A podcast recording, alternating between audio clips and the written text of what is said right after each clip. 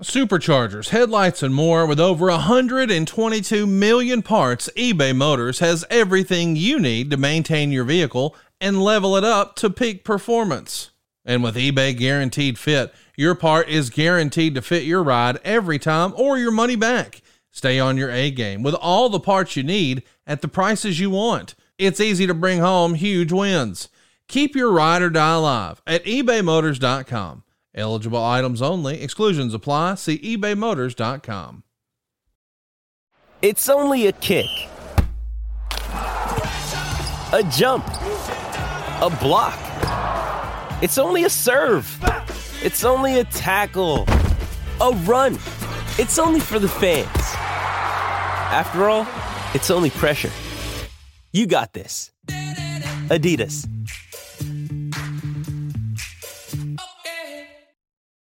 This episode is brought to you by Shopify. Whether you're selling a little or a lot, Shopify helps you do your thing, however you cha-ching. From the launch your online shop stage, all the way to the we just hit a million orders stage. No matter what stage you're in, Shopify's there to help you grow. Sign up for a $1 per month trial period at shopify.com slash special offer, all lowercase.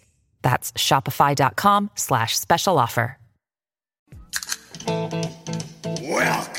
To something to wrestle with. Something to wrestle with. Bruce Pritchard. Bruce Pritchard. Well, you know.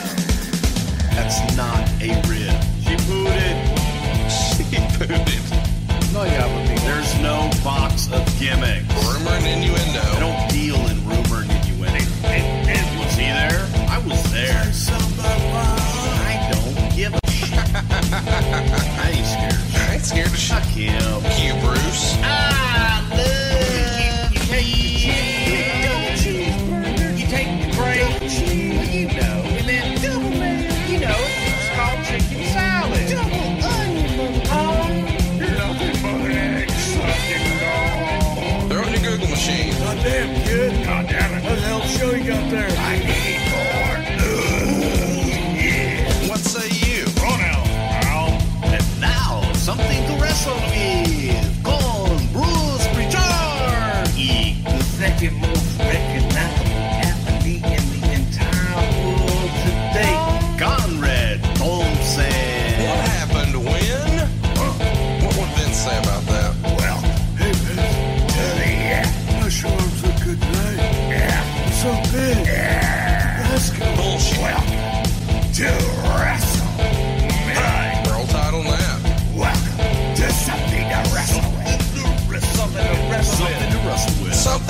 wrestle with. Bruce Pritchard. Hey, hey, it's Conrad Thompson, and you're listening to Something to Wrestle with. Bruce Pritchard. Bruce, what's going on, man? How are you? I am excellent. It has been an absolutely crazy week getting ready for a live show here in my hometown of Houston. All right, Bruce, it's time. What everybody's here for. What, happened when? The WWE presented Survivor Series 2002 from Madison Square Garden. I've been looking forward to talking about this one for a long time. There's so much going on with this show. And uh, I know maybe some of us have forgotten over the years, but we're going to catch you up to speed right now.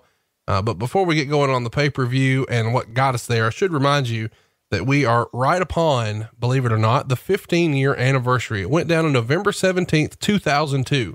And you're probably listening to this on November 17th now. Of course, it goes down at Madison Square Garden, which has always been the number one building for the company, right, Bruce? It is the mecca of arenas, pretty much the most famous arena in the entire world, and without a doubt, the most famous wrestling arena in the world. Madison Square Garden has been host to some of the biggest events of any sporting uh, throughout history. And we should mention that uh, Survivor Series is no stranger to Madison Square Garden. Of course, we talked a lot about this over the last few weeks. Survivor Series 1996 was also at Madison Square Garden, and this is one of the cornerstone pay per views. And it's kind of fun that as we're doing this, the Survivor Series is this weekend in Houston. Business is really good here in 2002. You've got a super stacked roster. There's no competition, no more ECW, no more WCW, but there is a little startup, the NWA TNA, but they're not really any competition at this point. And it looks like Shawn Michaels is back and better than ever. He returned, of course, at SummerSlam 2002, which we've covered in the archives and you can check out for free right now at somethingtowrestle.com. But this is a really big deal. It's his second match back, and it's the first time he's challenged for a world title in five years, going all the way back to Survivor Series 1997, which we did cover last week. This is a big deal for Shawn Michaels, making a return in a new gimmick match for the world title in Madison Square Garden. It doesn't get much bigger than that, does it, Bruce? No, it really doesn't. And the actually the return of Shawn, this was supposed to be a one off. Um, SummerSlam was supposed to be a one off. Then it was like, ah, okay, maybe get one more. So this wasn't even being looked at from our point of view as a return. This was another one off special attraction for Shawn. Well, of course, it turns out not to be a one off, and he goes on to be one of the greatest superstars of all time with this run. You could certainly make the argument. But before we get to this show, let's sort of back up and talk about No Mercy. Uh, lots of stuff is coming out of No Mercy, which is the most recent pay per view the month prior in October. And uh, on that show, we saw Triple H beat Kane, and he sort of merged the Raw World title. I guess it's, you know, at that time called the World Heavyweight title. We all remember it as the Big Gold from WCW. But he had been awarded that belt on Raw just out of the blue by Eric Bischoff, creating two separate championships. Of course, this is not too terribly long after they merged these titles to create an undisputed title. Uh, I think most people probably think about Chris Jericho with the big gold on one shoulder and the big eagle on the other, signifying that he was the WCW champ and the WWF champ. Well, now just arbitrarily, um, Eric Bischoff produces a belt on Raw. Whose idea was that? It feels like it's kind of out of left field to just create a fucking title like this. Out, it was out of the blue. It was Vince's like, ah, it's too confusing. Uh, we just need to have Raw needs to have a championship and SmackDown needs to have a championship. So SmackDown will have the WWF championship and and uh, Raw will be the world championship. And it just it was that arbitrary that he he wanted that. We I was always a big fan of the undisputed. I always wanted one champion that could go to both brands. But out of the blue one day, he decided he wanted that championship and, and there was not going to be a tournament for it. There wasn't going to be a match for it. It's just here, let's let's award Triple H would be the champion. And nobody says anything about just creating a title out of thin air to hand to Triple H. Oh, sure, we all did. but it was kind of like at that point in time talking to a brick wall. It feels he like had it in his head. That's what he was going to do. That's what we're going to do. We're going to have a new world champion. He'll be the world champion. I'm I'm sick of all this uh, uh this mixing crap. I assume, I mean, at this point, is Pat Patterson around at all? He's probably not against creating belts out of nowhere and handing it to a guy, right? Easy now. What? I'm just asking a question. Pat Patterson fought a very, very rough and rugged championship overseas in Rio de Janeiro to become the first ever Intercontinental Champion. So it was a it was uh, a shoot back then, too, right? Yeah, exactly. International Championship tournament in international waters. International waters. That's hilarious. Uh, Yeah. so, so let's talk about what the plan here is at No Mercy because Kane's coming in as the Intercontinental Champion, and they're essentially merging both of these belts, seemingly to do away with the Intercontinental title. Um, what? Thank you. Um, and and for the WWE or WWF purist, that was sacrilege because we felt that the Intercontinental Championship had more cachet than the United States Championship. The United States Championship was something that was a SmackDown property now, and Vince. We, we all felt there were too many championships. What do you do? Let's create another championship and just get one get rid of an established championship.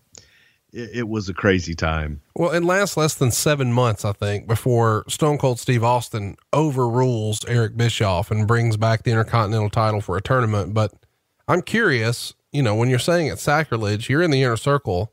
How'd y'all let this shit happen, man? Hey, sometimes when the boss makes a decision and you get your point of view out there and you can argue it back and forth, but when he finally makes a decision, you back it and you go out and support it 100%. Well, of course, we can't talk about this entire Kane.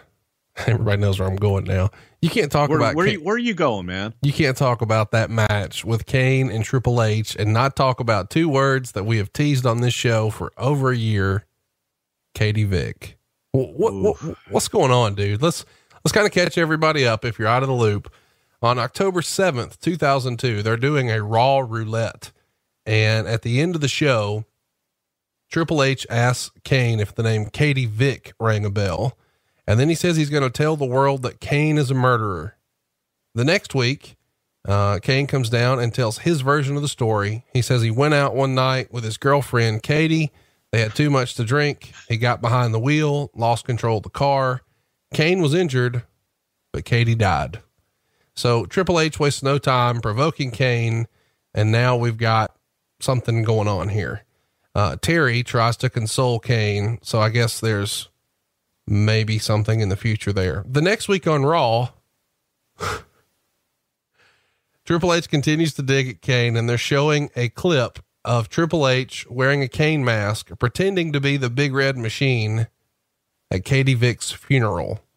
Here we see a, um, would you use the word a dummy? It was mannequin. Okay, a mannequin is laying in a casket, and Triple H starts grabbing at the dummy and then simulates having sex with a dummy inside of a casket in a funeral home. And um yeah.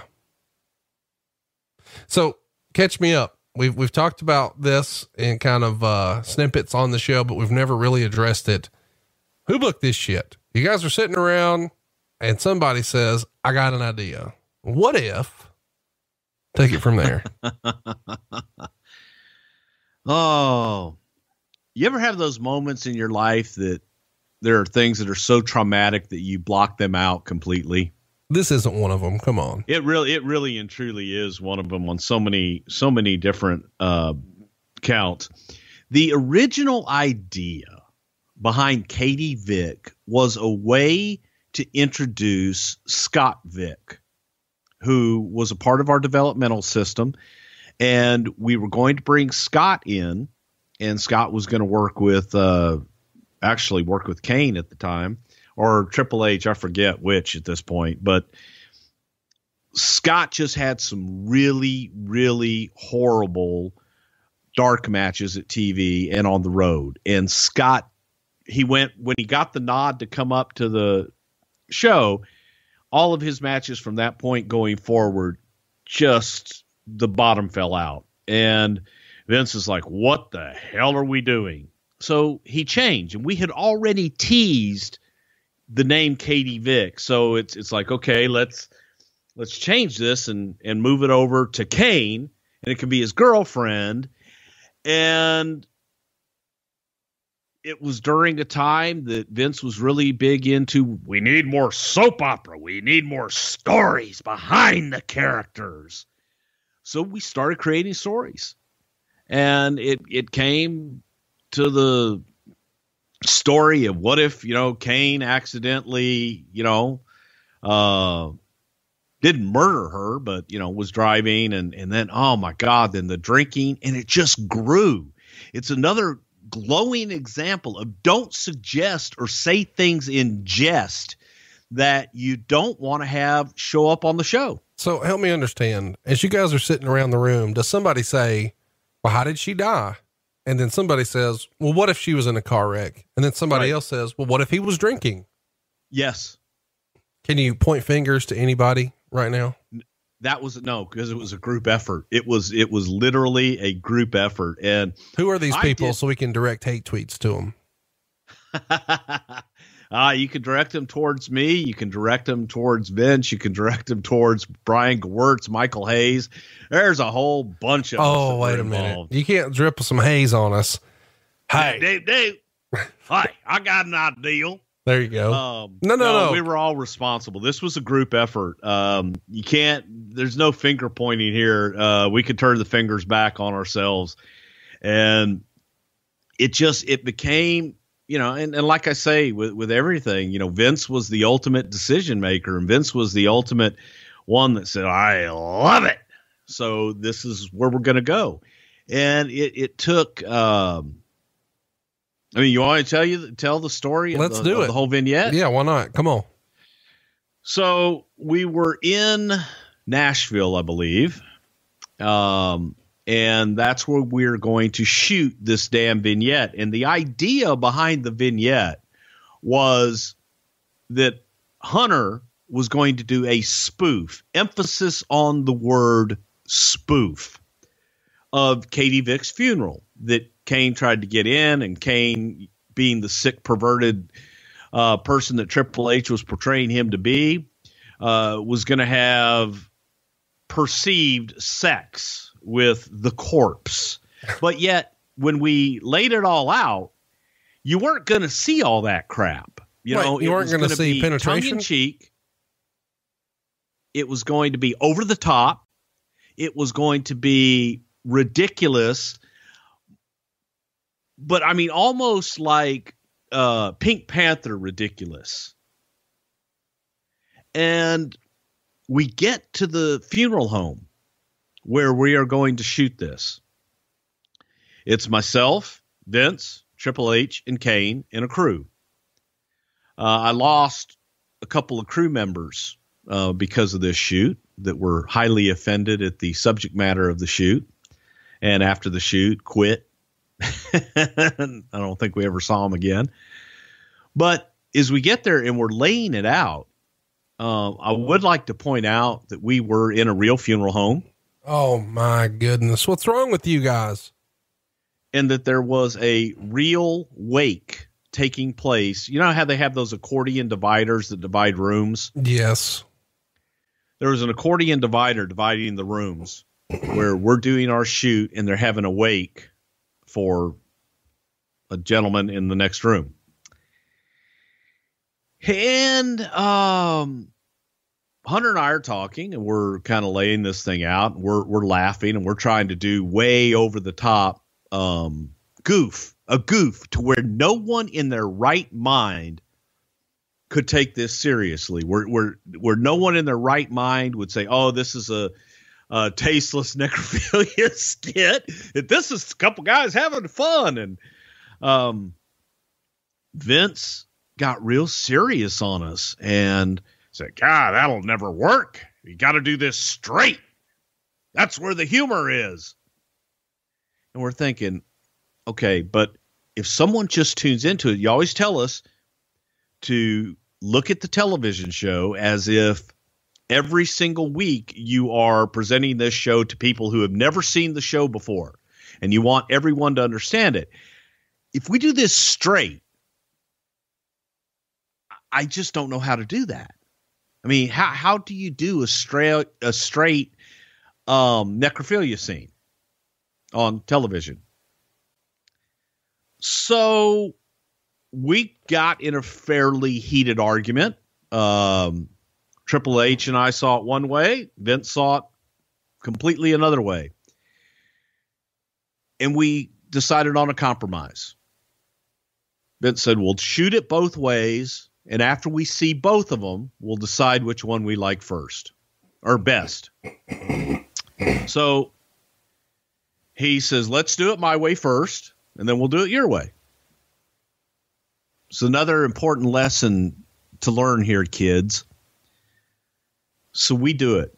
And Hunter does this thing about as straight as you can do it. Over the top straight and serious. We shoot it. We're done. And Vince is like, God damn, I love it. That's perfect. Hunter and I are looking at each other like, okay, now let's show him, you know, how the over the top one is going to be and how it'll be so much better to do it tongue in cheek. So, All right, let's go, guys. I said, whoa, whoa, whoa. We got to shoot it. We got to shoot the other one. God damn, Bruce, we don't have time. You're not going to get better than that. And Hunter just looks at me like, "Eh, save me. We, we can't air that. There's no way we can air that. And Vince told the crew to wrap. We gotta get back. We got goddamn. We're going live.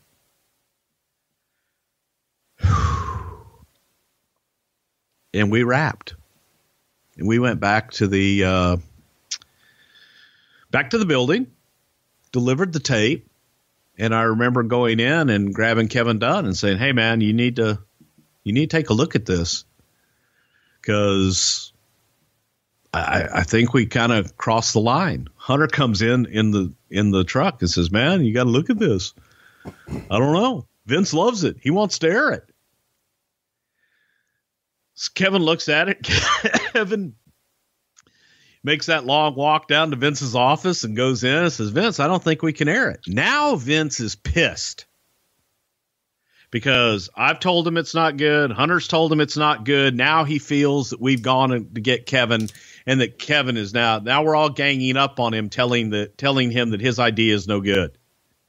And he's going to prove us wrong come hell or high water. And it aired. Um, when everybody knows, oh, we've pissed off the boss, it's airing either way. What's Hunter's reaction? Is he embarrassed, upset, mad? I think all the above. You know, we both kind of felt a little betrayed because, because he promised to let you do both. huh? Because he said you could do both. We he said we could do both, and and we this Mother's Day and Father's Day, look no further for the perfect gift than paintyourlife.com. It's worked for me every time. And when I say every time, I mean it. I've used paintyourlife.com to bring tears to the eyes of my mom, my dad, even my father in law. And right now, I'm ordering one for my mother in law, all from paintyourlife.com. My mother in law's life is her dog, Missy. And this year, my wife and I knew exactly what to get my mother in law for Mother's Day a painting of Missy. It really is that simple, too. All we needed was a, a picture from our phone. Boom, we're up and running. You see, paintyourlife.com can really create a hand painted portrait to fit almost any budget. And it's the perfect gift for your mother, your father, or both. I've used it, as I said, on almost every person in my life. I've given these to my wife. I've given it to my cousin, my mom, my dad, my father in law.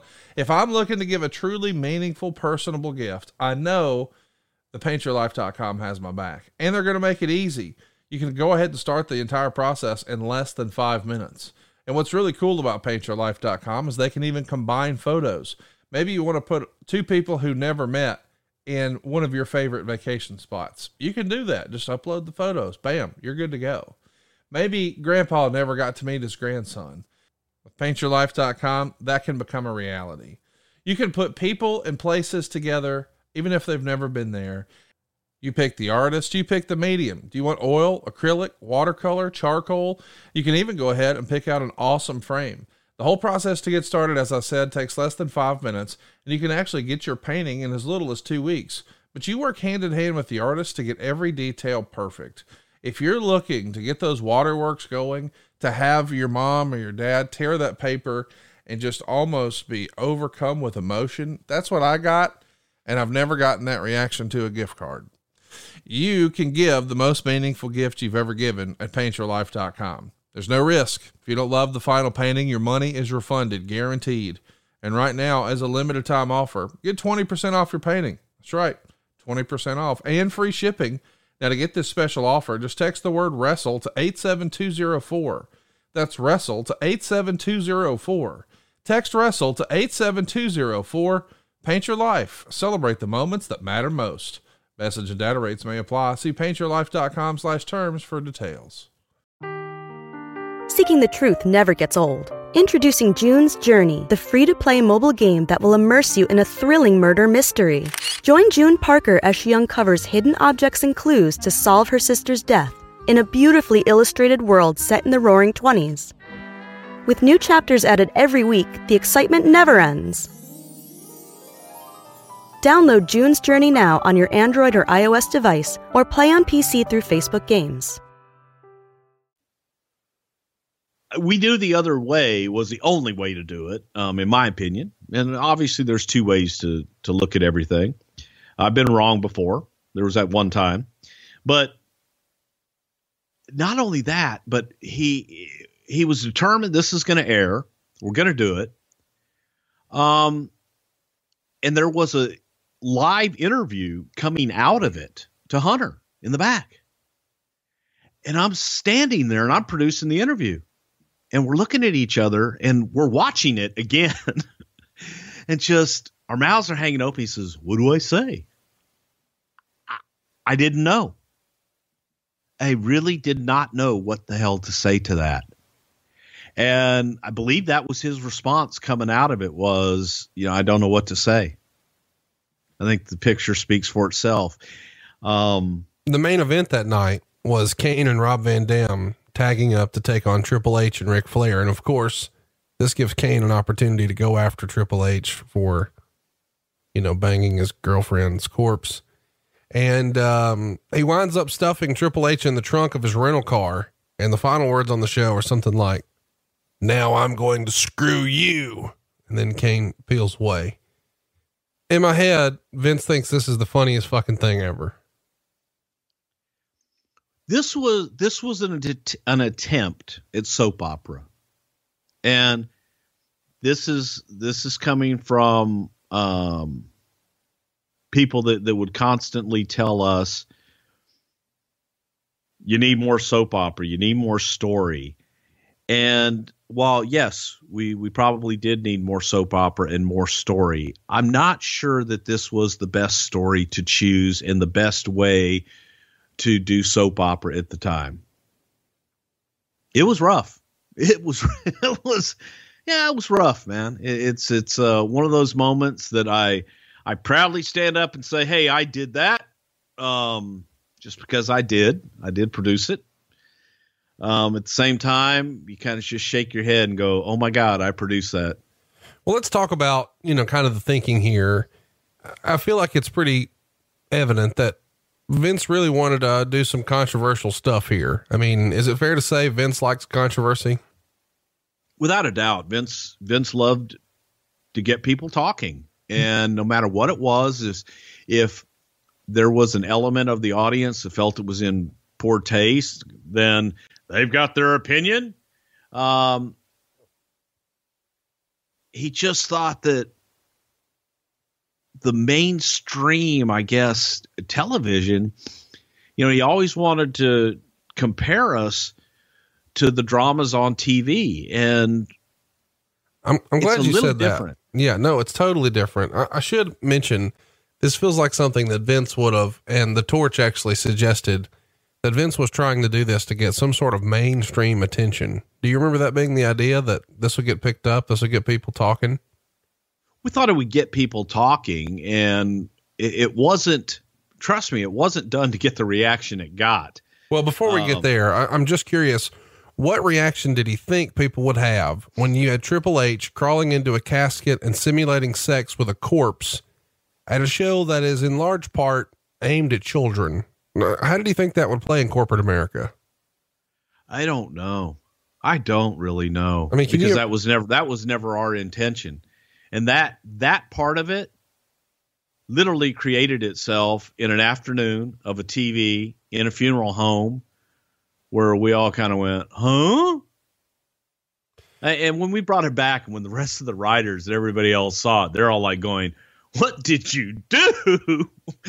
well, because it feels like it's just a rib, like it's something we shot for fun. We're not actually going to show this. I thought it was, I thought we were shooting it to to prove a point that it, that was too far to go. Now, we never talked about the the end line here, but at the end of the skit, um, I, I, guess the go home line is Triple H reaches down into the corpse's head and says something like, "I fucked your brains out," and I just screwed your brains out, and then throws the the brains at the camera. Yes. Is this a Vince McMahon idea as well? I mean, it feels like that level of comedy would be his jam. Yeah, yeah, and that was the out on the other one too, but again, more tongue in cheek, so that you could definitely laugh at it. Um, I think by the time that we got to that line in this, I think the the laughter subsided and the disgust took over. Well, the next day, obviously the backlash had begun, and the WWE puts a statement out on their website where they say the skit was, uh, quote, nothing more than a blatant attempt to create controversy and it also says that it was done in an attempt to, quote, further enhance the character of Raw's chief antagonist, Triple H. Uh, I find that, I guess, kind of funny because it supports what you're talking about when you say he's comparing us to other TV shows because uh, a chief antagonist or protagonist or you know that type of language is used for shows like CSI at the time. You know, this is not CSI. It's not Well, you The- have protagonists and antagonists, and, and that is what he was. And again, it's your choice of semantics and your choice of vocabulary. But that's that's what he was, and that's how we wanted him to portray. He was a bad guy. I guess what I'm saying though is if somebody is, you know, fucking a corpse on CSI, you know, it's just Tuesday, man. No big deal. But when it's on a wrestling show, it does feel a little bit like, what the hell is going on? Because you identify the actors on CSI as actors portraying someone else, and when you see it on wrestling, you are portraying those people as the real people. It's funny that WWE even needs to explain that. The statement the next day actually points out uh, that Triple H used, quote, a mannequin that simulated the body of Kane's former girlfriend, Katie Vick. So it wasn't an actual corpse. It wasn't a hashtag shoot corpse. Yeah, I'd like to point that out. It was not a real corpse, folks. No, it was not. It was a mannequin. Um, I'm curious because we've talked about her dad and we've talked about her husband. What did Stephanie think about this shit? You know, I do not even remember Stephanie's reaction to it. I, I think that I, I remember coming back and I remember Kevin Dunn and I remember the other writers just kind of going like, boy, I'm glad it was you, Bruce, and not us that had to go on that shoot. Um, which always seemed to be the, the case. I always got the, the controversial ones and it was either great or really bad. This one was really bad. Um, I don't even remember Stephanie's response to this because I think everybody else was just, what do we do now? How are we supposed to address this going forward? You know, if the idea, I mean, do you think Vince's idea was to get heat on Triple H? Did people, did he think that people would boo this? I mean, clearly it didn't work because when he's tagged in that night in the main event, people pop. They viewed it as comedy, trashy, classless, tasteless comedy, much like our show. But still, he didn't get a, a heat reaction. He didn't get any boos. No, he didn't, and I believe that the the overall response on the video was was laughter, which from the live audience, you know, frankly, I, I was relieved that at least they they laughed at it and they didn't boo it out of the building. So, um, that part I was happy about.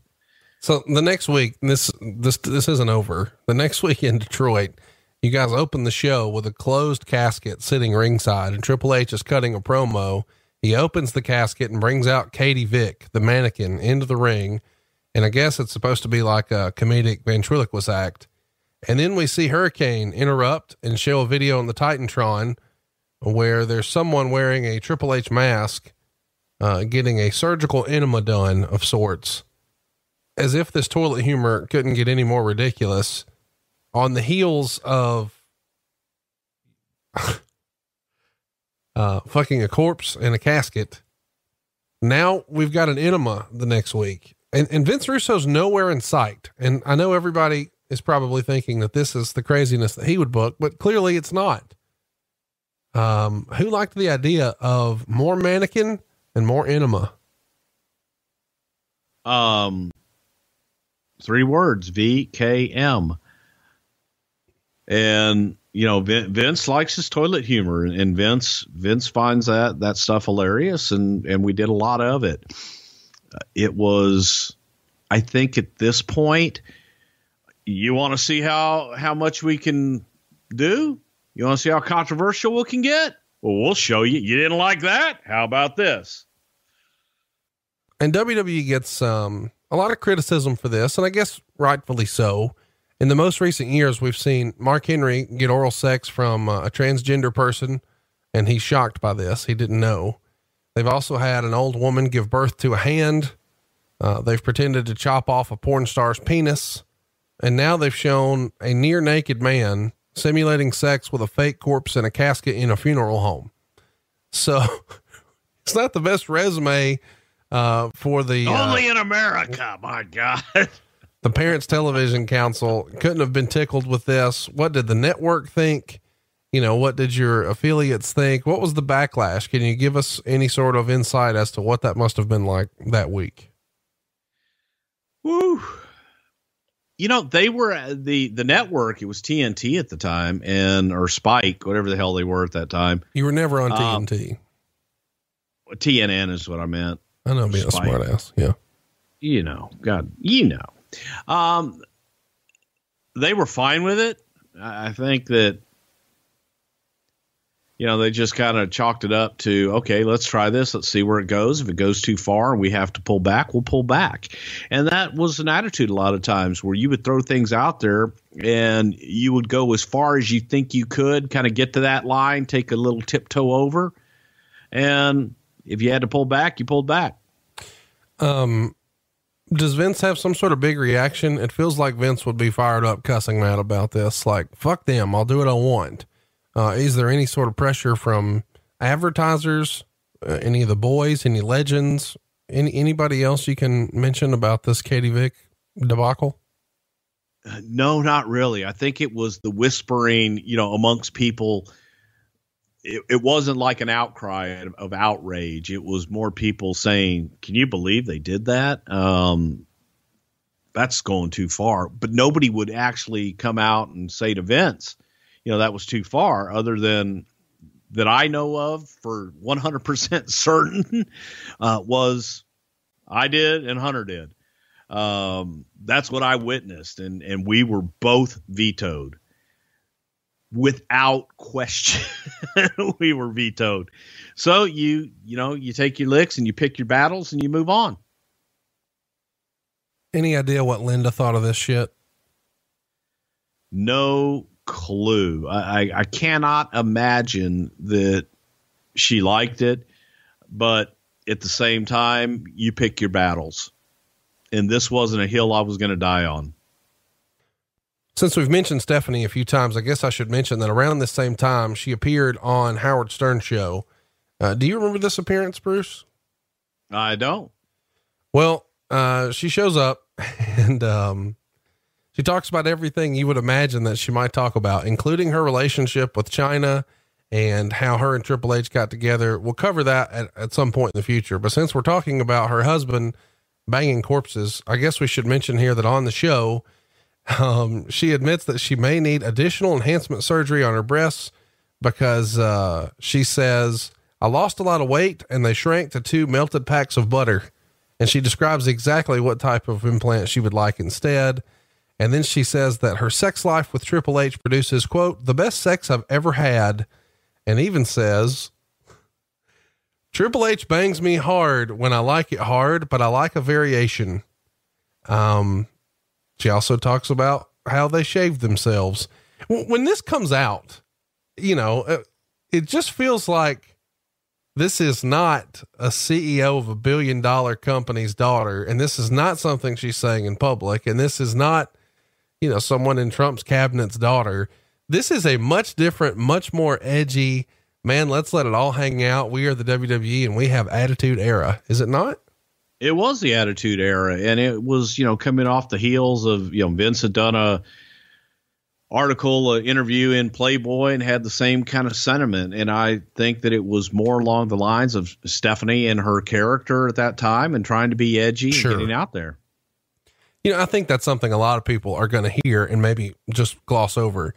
But you're going to say, much like Hulk Hogan said on the stand, that that was the Stephanie McMahon character, not real life Stephanie answering those questions, right?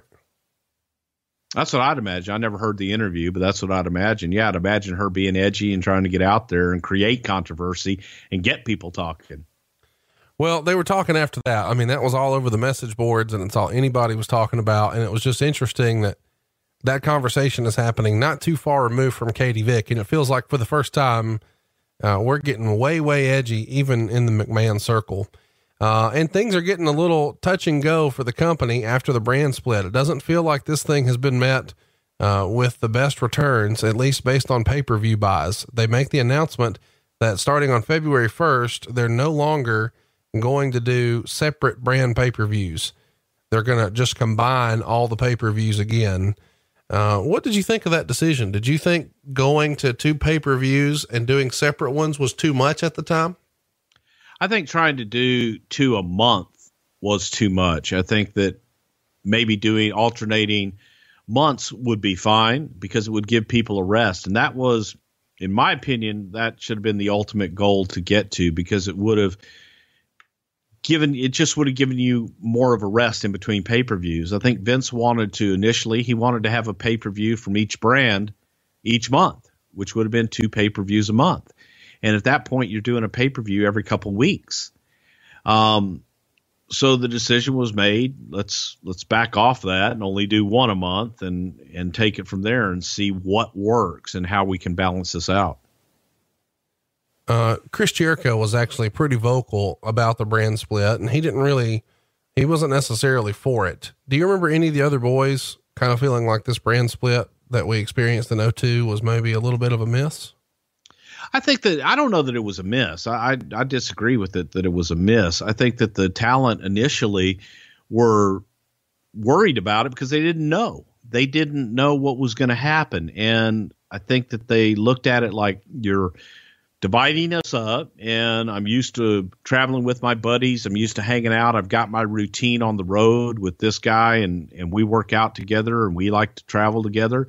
And now all of a sudden we were splitting that up. What we were looking to do was split the rosters and give more opportunity to more talent. So that you had you, you've got for example, you have 100 guys and you're drawing from that same 100 guys for both shows. If you split it in half you have 50 and 50 so it just was an opportunity for more guys to have something to do you're exactly right that was jericho's chief criticism he says i think the brand extension threw a lot of people for a loop a lot of guys lost their traveling partners their workout partners and a lot of potential match combinations were split in two at the start, I did not appreciate the brand extension because it took a lot of guys I had great match chemistry with and split them up for no apparent reason. Hopefully, in the long run, it'll work out. I think that's what's caused a few problems in the ranks because a lot of people just did not know what was going on. A lot of people did not know where they stood or where the company stood. There was not a lot of communication revolving around that. I think in the long run, hopefully it'll work out for the best and create a lot more rivalries and storylines that people can get into. And he also says he wasn't happy about being moved from SmackDown to Raw. I was pissed when they moved me from SmackDown to Raw, but that's part of the business.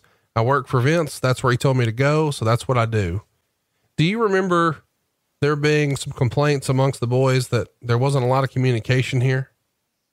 Well, there wasn't a lot of communication where people were going ahead of time because Vince wanted to keep that very close to the vest and he didn't want it getting out before we announced it. So he did keep that very close to the vest. He didn't communicate that with a lot of people, and made it made it tough for some people to do business that way. But it was something that he felt very important that we do, and the only people that really knew who was going where were those of us on the creative team. There's a big discussion in all the dirt sheets at the time about the potential of a Lennox Lewis Brock Lesnar match. And we've never talked about this here on the show, but allegedly the negotiations are going pretty deep, uh, going back to October on into November between WWE and Lennox Lewis's Lion Promotions. Um, uh, mostly by phone, but they say it got serious enough that they actually met face to face in early October in New York. So it would have been Vince McMahon, Shane McMahon, Lennox Lewis, and his agent, uh, Adrian Ogun. So they come up with this concept of maybe a boxer versus a wrestler pay per view. And allegedly, they offer Lennox Lewis seven and a half million dollars before HBO has a say in this. Do you recall this ever being a serious conversation? Because allegedly they were looking at dates in February in Las Vegas, and maybe the undercard would have been Kurt Angle versus Butterbean to get the revenge match. And uh, it just feels like a weird time in the business for this to be discussed. But this is also the same guy who put together the XFL. So chat me up. What do you remember about Lennox Lewis and Brock Lesnar? What revenge match are we getting? Well, I Kurt think a lot Butterbean of have a angle or something. well, Butterbean knocked the fuck out of Bart Gunn, and I think a lot of wrestling fans would have liked to have seen Butterbean on his back like a turtle for ten minutes as Kurt Angle took him apart. Um, it was very close. Uh, Well, no, I take that back. I, I don't know that it was very close, but it was very serious, and we had breached that concept. We had talked to Brock as to whether or not Brock felt confident that he could take a boxer.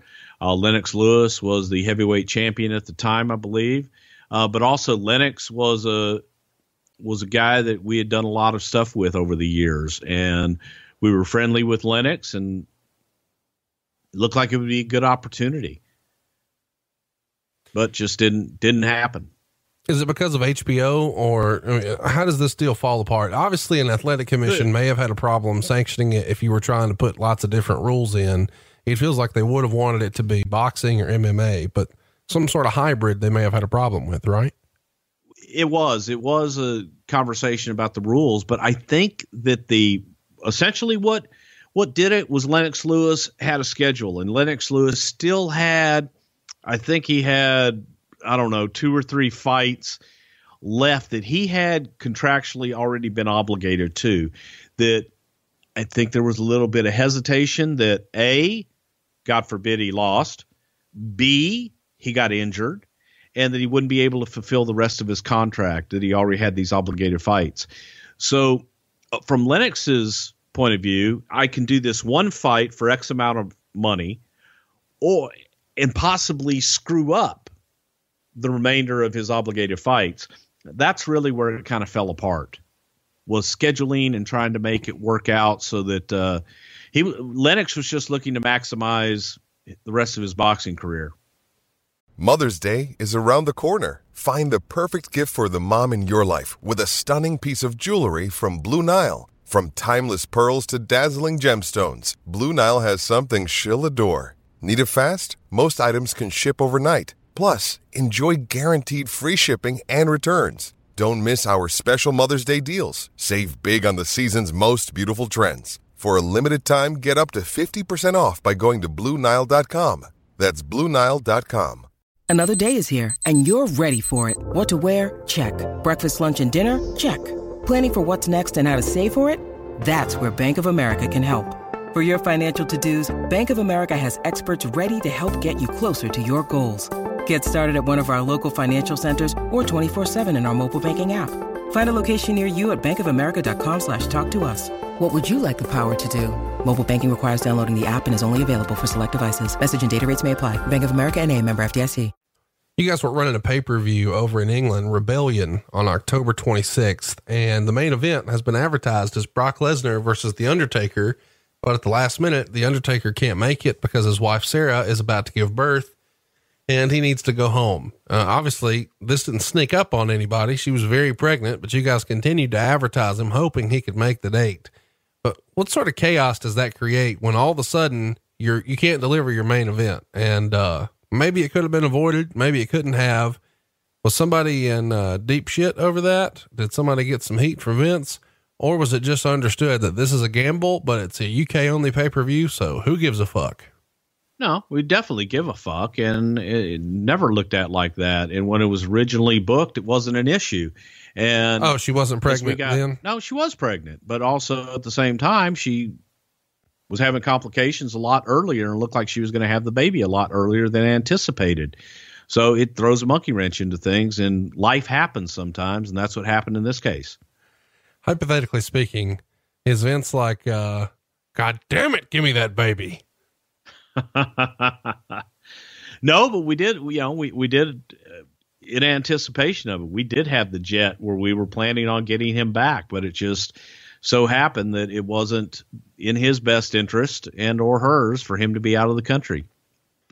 I want to mention that there's a report in the torch here that says that uh, a lot of the boys are not happy with the direction of Raw, and uh, Vince and Stephanie have tried to set the tone with their enthusiasm, and they're trying to just sort of defray any sort of skepticism or criticism. And even Kevin Dunn uh, is is really fired up about this new soap opera direction that you were mentioning. Did you guys have like specific meetings where you remember examples being given of this soap opera directive? every creative meeting that we had, we were reminded that we needed to have more soap opera in the shows and there needed to be more storyline in the shows. So that was an ongoing theme. And that was something that Vince was very serious about and he wanted to see more story. So that was, yeah, that was reinforced every single meeting.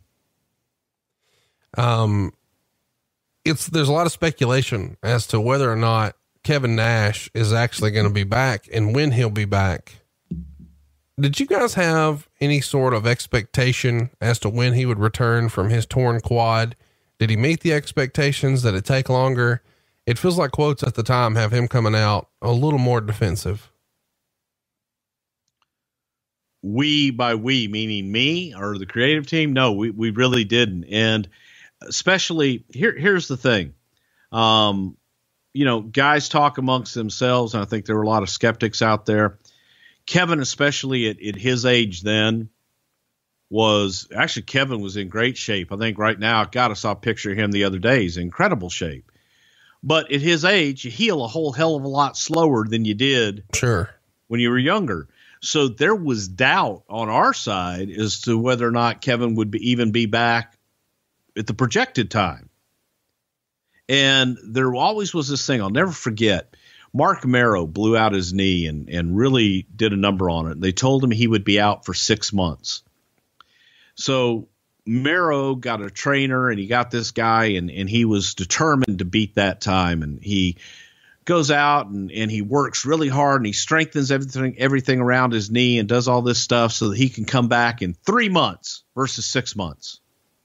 Well, guess what happens? Because he didn't he didn't allow his body the time to heal and to completely rehab itself from this surgery that he had, which was major surgery. He rushed it and he ended up being out a lot longer than six months. And that was a fear. There's always a fear as far as uh, guys that, that, you know, would, would rush their rehab and it would end up causing them a lot more pain and agony in the long run. So that was a fear with Kevin, and I think that Kevin kind of, uh, you know, Hunter had come back so quick, you know, and and just Hunter was whatever ten years younger, whatever it is, than Kevin was at the time, and it wasn't an injury that you can rush, and nobody sure. was looking for him to rush it. Well, you know, there's just been a lot of heat on Kevin Nash, rightfully, or, you know, whether he deserves it or not, uh, over the years about that quad injury. And wrestling fans online have had a lot of fun trolling him with it. I don't know that that's necessarily fair, but we'll get into that when we cover his run in the company. Around the same time in the torch, it comes out that, uh, at least one report is that Brian Gewirtz is the least popular person in the Raw dressing room. Uh, but Wade had several people contact him and say, nope, it's actually William Regal. A lot of people uh, perceive him to be a stooge based on his friendship with Triple H. And uh, he still presents himself as one of the boys, but they don't trust him. They say that he's moody and you never know how he'll show up. And he'll go from being a genuine good guy or he's in a good mood to just someone you don't really want to be around. Did Regal have a little bit of a reputation as being a stooge at this point or one of Triple H's boys? Obviously, these days he's like WWE royalty, but 15 years ago, was that the rap on him amongst the other guys? Can't say I was in the the locker room all the time to hear that, and the fact that I liked William Regal and I was friendly with Ro- William Regal probably helped contribute to everyone else not liking him. And I like Brian Gewirtz as well, so uh, I, I don't know that I would necessarily share that sentiment at all. I thought that Regal was a professional and he was one of those guys that had been through, had his problems with drugs and different things, and he was a success story. William Regal was one of those guys I could point at and say, hey, he went through the system, he screwed up, he went through rehab, he fixed his life, and is a great example to what you can do without all that crap in your life. And I think that some people might have just kind of looked at oh, goody two shoes. I don't I don't really know. I don't I don't know what the knock on Regal is. I thought he was a great worker and a good guy. Yeah, it kind of threw me off reading that because I don't know that I've ever read that about Regal, but I did hear in the Torch, and maybe that was just whoever was calling Wade. Well, then it's got to be true if it's in the Torch. You know, I know we're having fun with that and we do that a lot here on the show, but I do want to mention that I got all my research this week over at pwtorch.com. And if you've never checked that site out before, you should. My favorite thing on the entire site is the old archived issues of the torch. And that's what we're digging through today. Uh, we've talked a lot about Meltzer on this show, but Wade Keller's torch talk, in my opinion, is just incredible. It's a series of interviews that have more information than I've ever seen anywhere else. I was reminded of that, uh, researching this particular show. Wade had just done an interview or a torch talk, as he calls it, with Sean Waltman. And Waltman describes in great detail the plane ride from hell, more detail than I've seen anywhere else. And it was fascinating. So I dropped Wade a line to tell him that I loved that. And uh, he offered a free trial to any of you guys who want to subscribe. I can't believe it's real, but for 50 cents, that's right, 50 cents, you can get your first full month as a member at pwtorch.com forward slash Conrad. That's pwtorch dot com forward slash Conrad and use my code Conrad. I want to be clear. I'm not being paid to endorse this in any way. I've paid for my subscription for 20 years. I don't get a discount. I'm not being paid to plug this. Uh, I'm just mentioning it because I know we have a lot of smart wrestling fans who dig learning about this old stuff. And here it is for 50 cents. If you don't like it, cancel it. Who cares? It was 50 cents.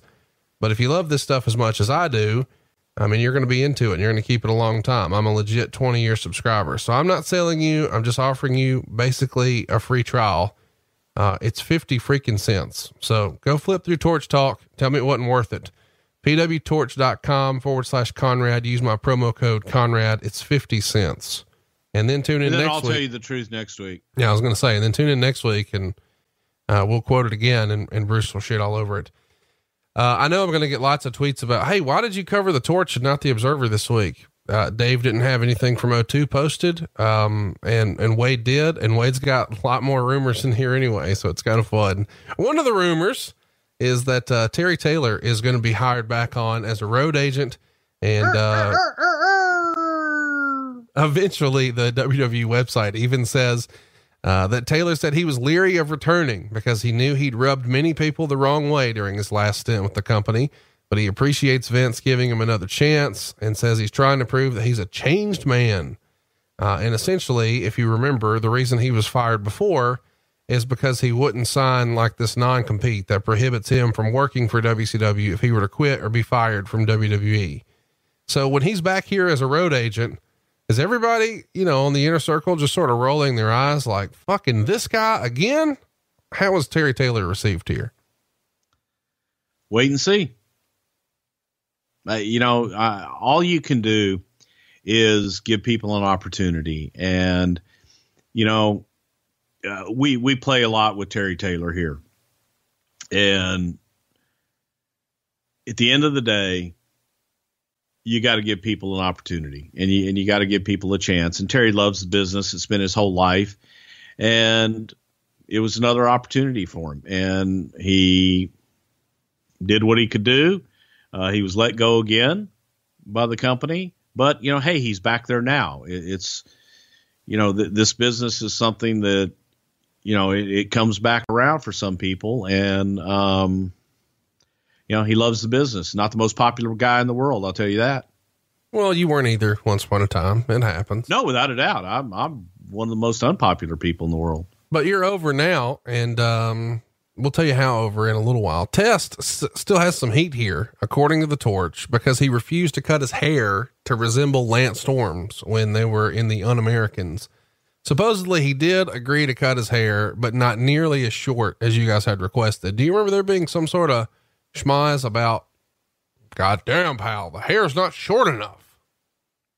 No, it it was an overall the un-Americans just was not a good idea, and it wasn't something. Well, actually, I take that back. It was a good idea, but it was something that the talent didn't embrace, and that they were afraid. In my opinion, uh, this is my opinion, and others, they were afraid of heat, and they were, uh, you know, guys would say, "Well, I live in I live in Tampa. I, I'm not an un-American. It's a work," and it was trying to, you know, try and create a little bit of the magic that we had before with Bret Hart and, you know, that whole anti American sentiment. They didn't embrace it. And that's where, you know, the heat was. And it wasn't just on Test, it was on Lance Storm and uh, Christian as well. They didn't embrace the gimmick. Around this same time, JR was doubling down on the gimmick and his barbecue sauce was uh, getting a big push. And supposedly he was trying to get it in stores by the next summer and making a lot of progress. Well, let me tell you something about JR's barbecue sauce. Since we're plugging stuff here, just if you haven't had an opportunity to taste JR's barbecue sauce, I wholeheartedly encourage you to. And his uh, mustard is off the Chizart, and Chipotle ketchup is great. And that's just I got to taste that shit when he was just making his in his kitchen. It's badass. So catch me up. Um, how does Vince react to? Because I feel like there's probably a conversation between Jr. and Vince McMahon about barbecue sauce, and I mention this because you know obviously we fans have been led to believe that Vince could be just downright mean to Jim Ross at certain points in his career, and just they kind of have a weird relationship. And now he's trying to do a little side gig but he's going to do it with a little bit of the WWE rub. And it doesn't feel like Vince would be all for this. And he may not even like barbecue sauce himself. So chat me up about Jim Ross and his barbecue conversations with Vince McMahon. Well, I'll, I'll share with you the conversations Jim Ross and I had, which was funny. Uh, you know, when Jim did this barbecue sauce, it was it is his own recipe and something that he and his wife Jan had come up with, and it is excellent.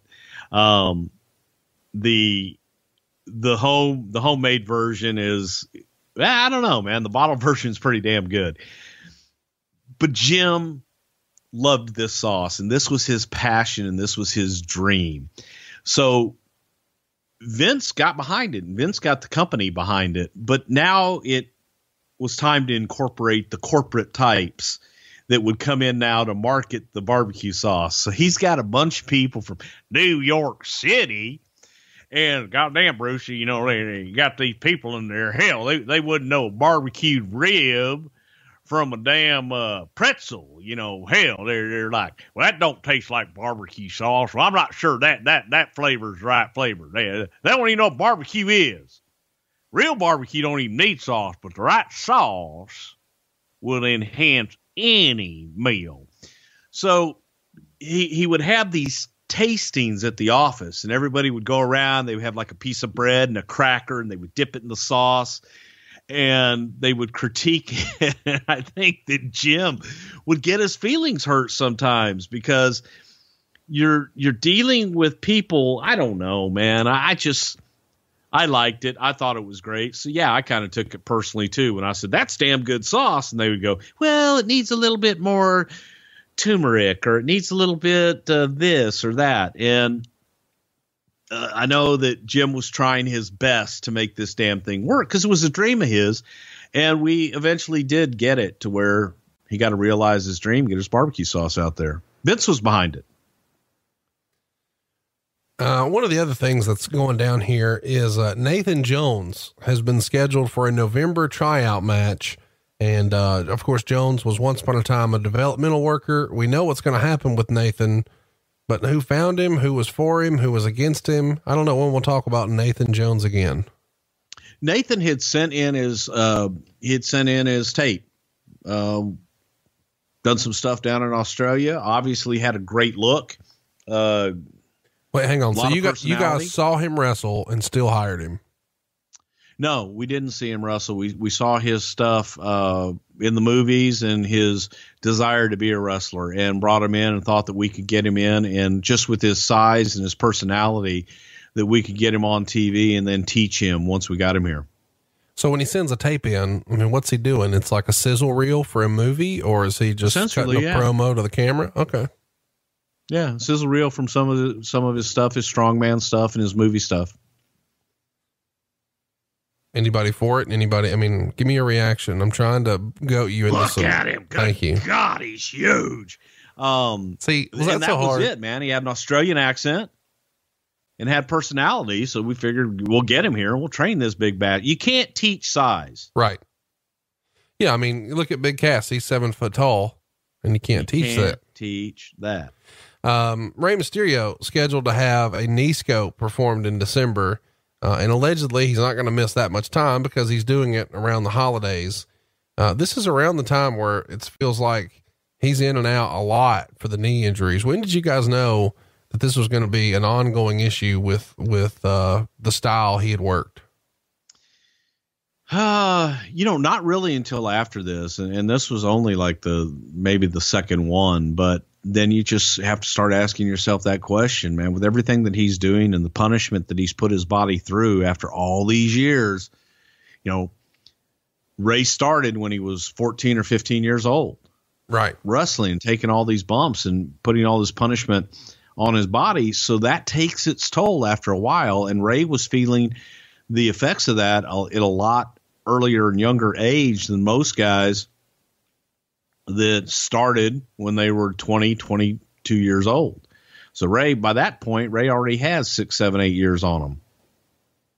The Torch would report around this same time that Bret Hart was said to be more open to returning to the WWE than ever before, and he had been in contact with Vince regularly since McMahon called him to wish him the best after he suffered the stroke earlier this year. We didn't really put a bow on last week's episode by addressing what that relationship was like, but the rumor and innuendo is the first time they had a pleasant discourse.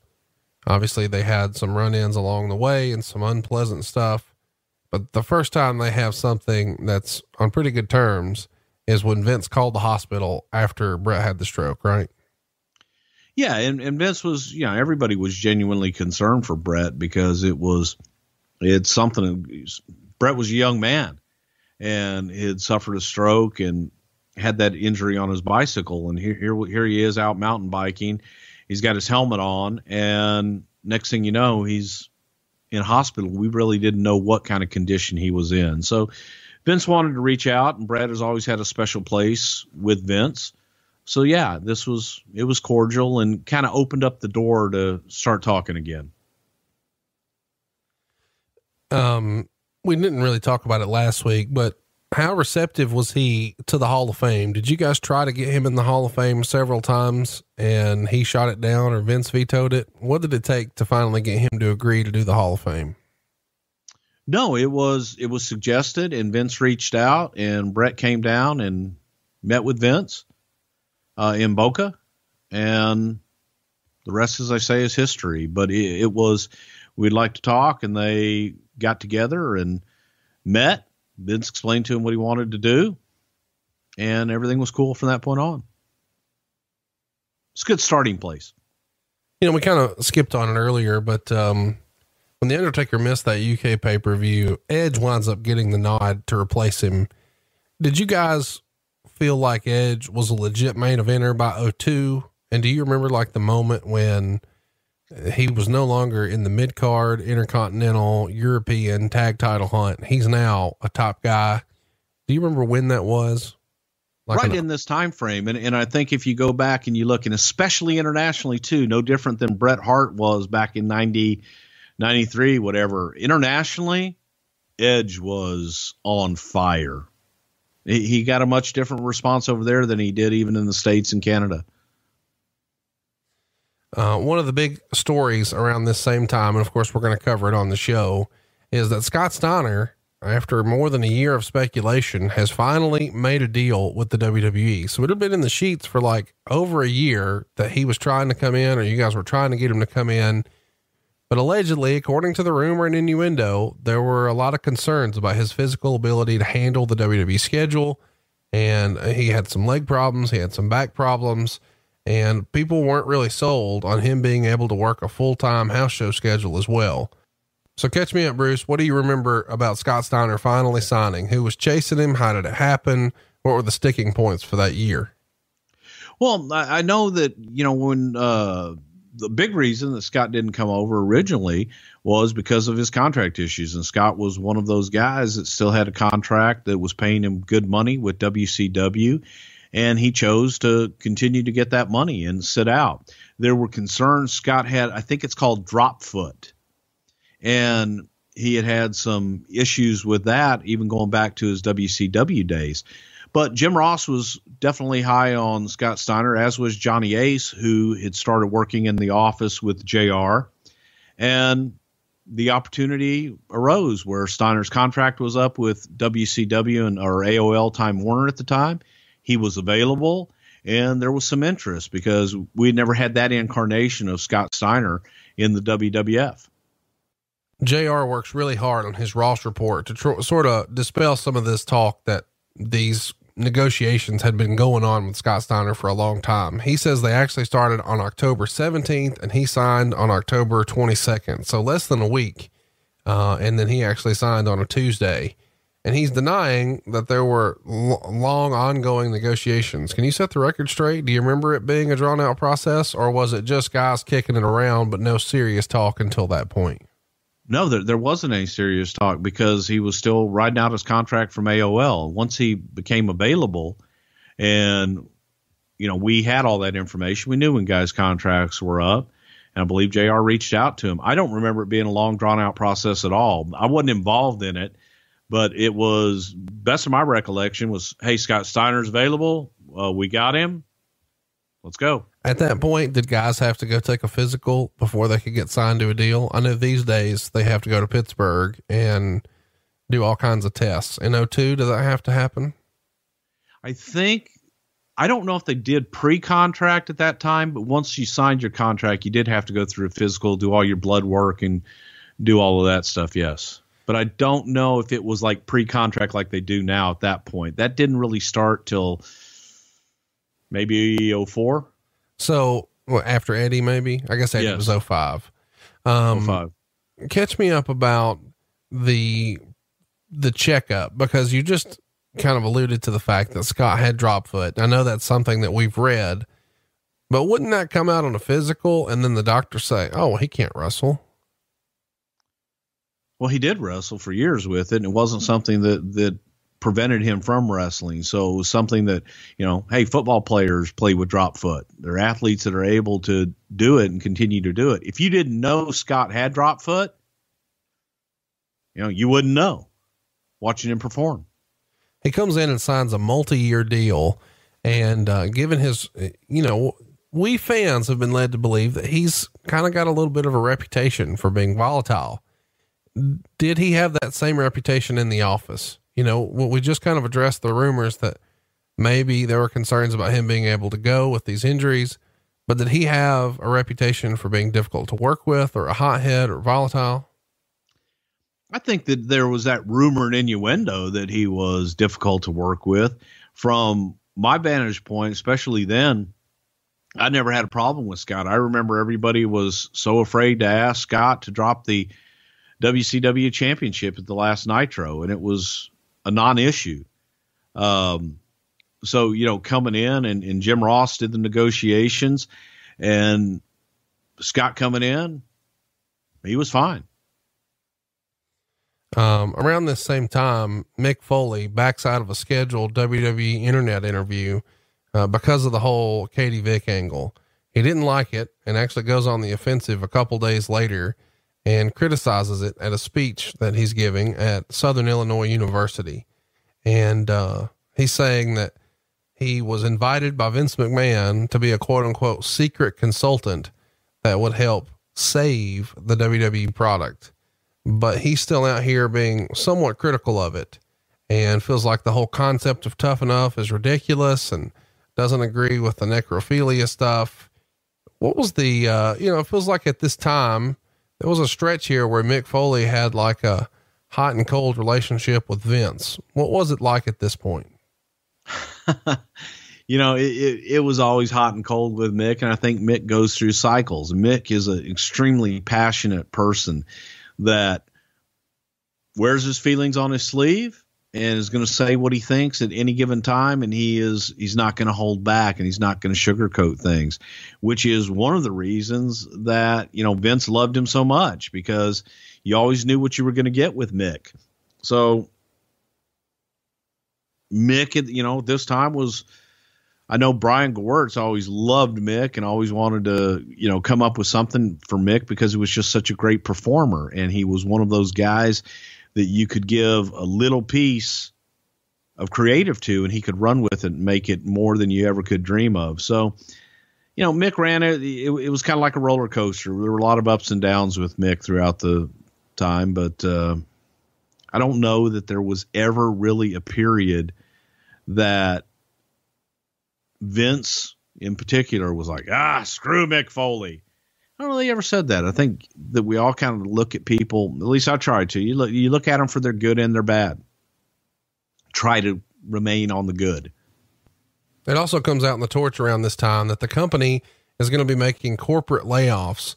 Uh, apparently, business is down a little bit, and Linda McMahon has come out and given some indicators that they're going to be making uh, considerable cuts.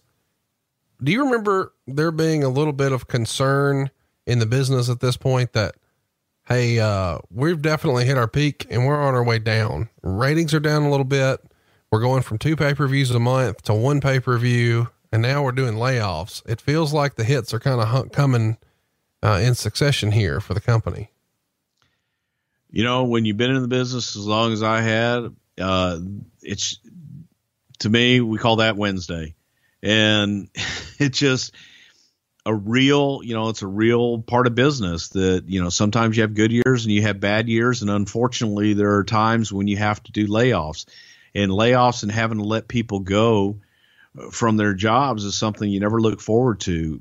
But when that happens and you start seeing uh, several people being laid off at one time, I think everybody gets worried.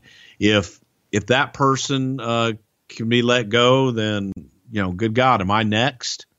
So there's always concern whenever that happens. Um, but then you know there are those of us that can get kind of callous to it, and you just think, hey, it's another day. There's another story coming out around this same time that says that Hogan and McMahon had a little bit of an issue about Hogan's biography. Of course, the WWE is going to be releasing it, but in the book, Hogan talked about Vince McMahon's drug use and infidelity, but he didn't necessarily fess up to his own. And Linda spoke out against this and she didn't think that it was fair. And she actually argued with the publishers about it. And Hogan is a little offended that the WWE personnel got a chance to read the manuscript before the publishers got it or before he got a copy. Um, what do you remember about this? It feels like there's some sort of compromise because the book comes out, but still Hogan and Vince arguing about who can we chat about and what can we share and what can we reveal. Do you remember that being a discussion in the office? I mean that that's a discussion on all of those books that they published as far as you know what was going to come out and what wasn't, and that is something that has been an ongoing ongoing issue because all of that would go through, you know, people in the office. And for example, you know, the Kurt Angle book was they they changed a story. They changed well, they changed a lot of stories in the Kurt Angle book just because they felt well, you talk about that guy too much.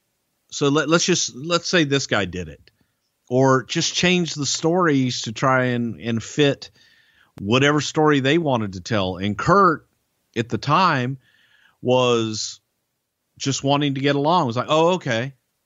So there there was a lot of that going on, and they're the ones publishing the book, and they're the ones behind it and going to be promoting it. So yeah, they're going to get the the manuscript to make sure that they can approve everything before it goes out.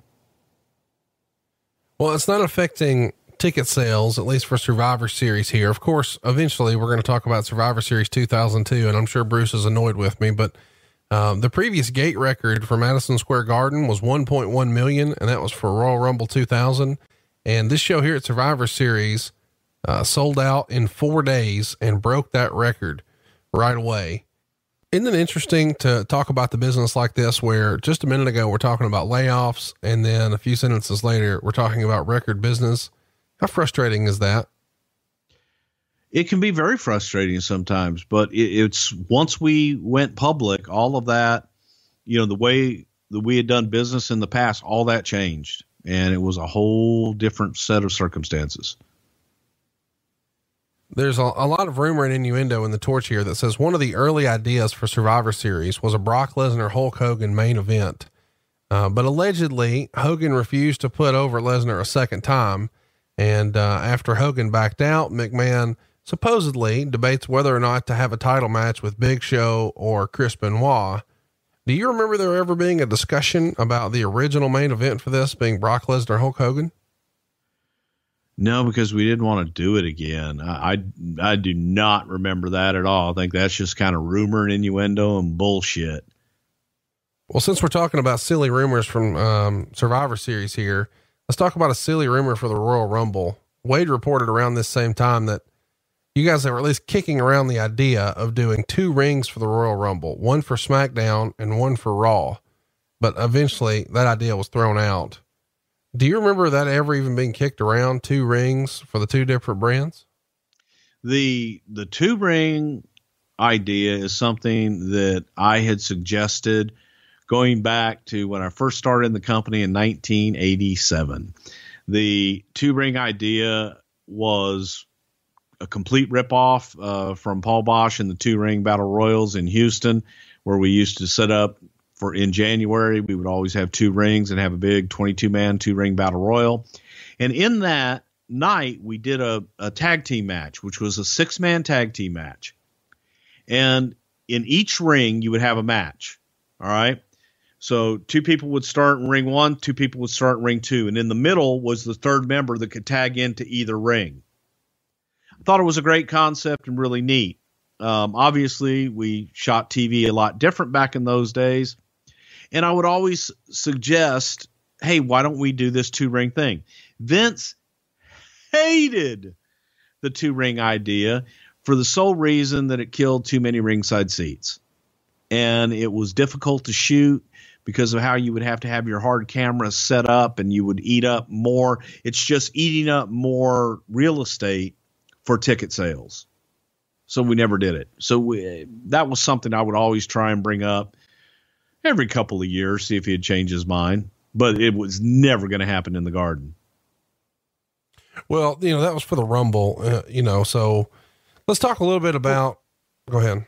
No, and and that was yeah, but it was an arena, and he would con- you say ah, if we're running a stadium, maybe, and even in the stadiums, he wouldn't consider it.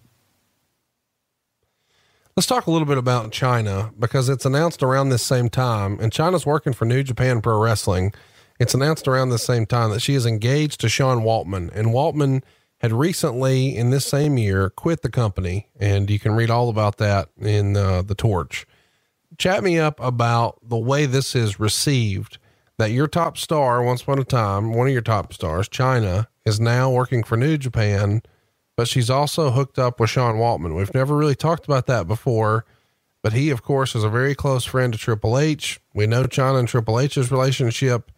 What was the talk of the office about them getting together and neither one of them working for the company? You know, I, I, don't think beyond the whispering and the, you know, the rumor and innuendo, no one really knew. They were both kind of on, the outs and they were, with the exception of Chyna, Sean wasn't doing a whole lot of wrestling at the time. And Sean was kind of on that outside looking in and no one that I definitely had any contact with. There was not a lot of communication with Sean, and I think there was just the whispers and the rumor and innuendo of, "Oh, can you believe you know Hunter's best bud is now dating his ex girlfriend?" So beyond that, there wasn't a lot of, okay, so she's working for New Japan. All right, good for her. Just that simple, that easy. Yeah. You know, guys, when they leave here, they're going to go to work somewhere else. Sure. that's just the fact of life. Do you remember there being some sort of concern that Hogan might not come back? You know, the, it feels like um, there were reports around the same time that he was having conversations with All Japan and K1 and maybe flirting with the idea of doing a match with Bill Goldberg. He'd obviously turned down the opportunity to come back and work with Brock. Was and they're working on a book for him, so it feels like an interesting time because you don't want to promote the book if he's working somewhere else, but it seems like he has that flexibility. Was this just Hogan being Hogan, or was there more of a concern than that? It was Hogan being Hogan, and that's just the reality of of working with Hogan because of who he was, and he would always he had that relationship with Vince that allowed him to speak up and do what he wanted a lot of times. So for us, it was we looked at it as okay, that's that's Hulk being Hulk. We get lots of questions about the WWE WWF name change, and the Torch reported around this same time that the World Wildlife Fund still planned to sue World Wrestling Entertainment again, despite changing their name to WWE a few months prior. Apparently, the Telegraph in the UK reported that lawyers are going to take the company to court again, claiming damages worth several million pounds. Of course, the debate about the initials was settled in June, uh, but the Wildlife Fund would claim that the wrestling group has continued to misuse the WWF initials in a damaging way. And of course, Vince responds and calls this offensive and uh, an, unpre- an unprecedented move for a charity to be engaged in when when you guys changed your fucking name and they still came after you because of the way the initials were used, which is why, and we get this question all the time. Uh, why on this show do they bleep out the words or the letters WWF? Well, this is it. But when this comes down, this has to be felt, you know, this feels like they're just trying to pick a fucking fight, does it not? Without a doubt. And it was just so, you know, first of all, the ruling, in my opinion, was just so arbitrary because we had, you know, we did beat them to registering everything. We were in existence longer, blah, blah, blah, blah, blah, everything. And in my opinion, they beat us on a technicality. The fact that they registered in the United Kingdom, which was cons- considered uh, first use for an international usage. Um, we had registered everything over here but anyway, it, you know, we lost. We lost that battle.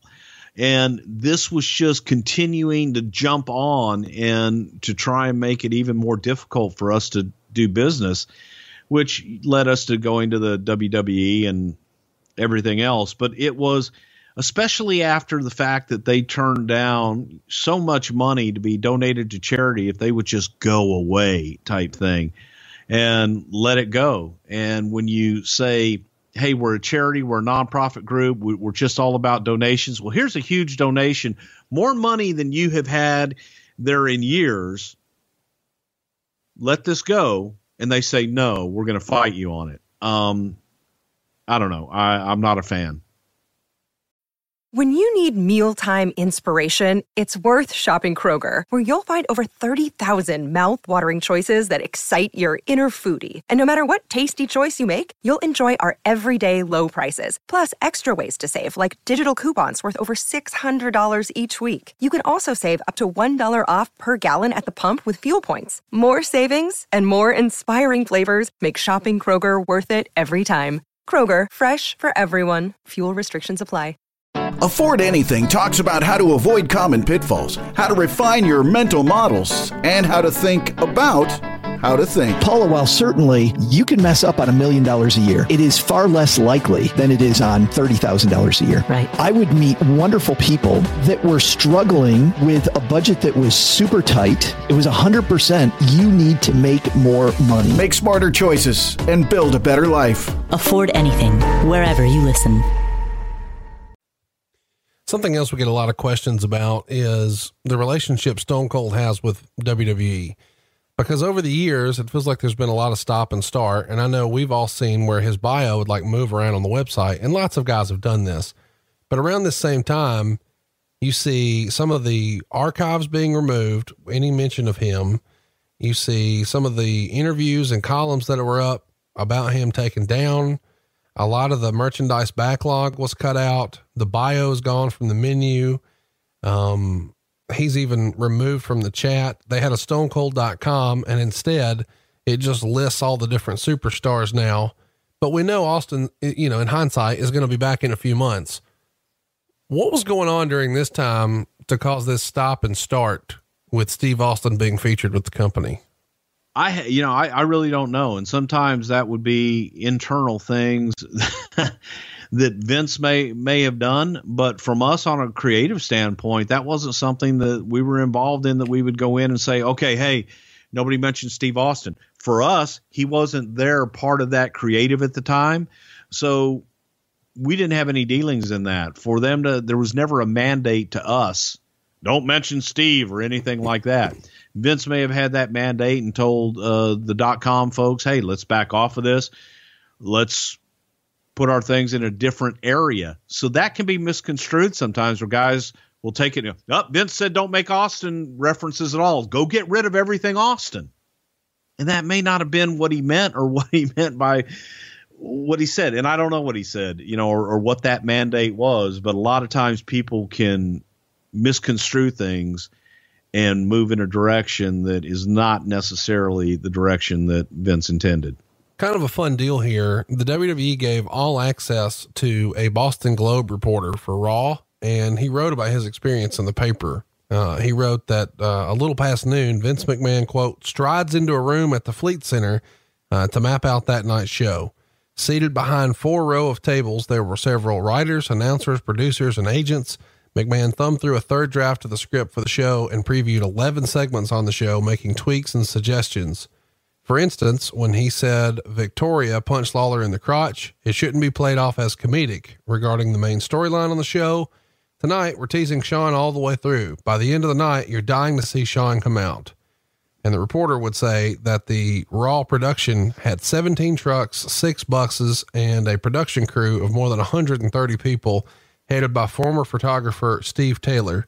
They'd start setting up at 7 a.m., and then around 5 p.m., a smaller meeting with Vince, Stephanie, Kevin Dunn, and several writers who all appear to be in their 20s uh, would all meet. And McMahon would say, I try to be as involved as I can, but at the same time, I try to delegate and at 11:30 after the show, the agents and writers are a party to a post-show meeting with McMahon where he would offer critiques for individual wrestlers and um, he, he noted on this particular night that Vince said almost every single segment was way too long, too much backstage.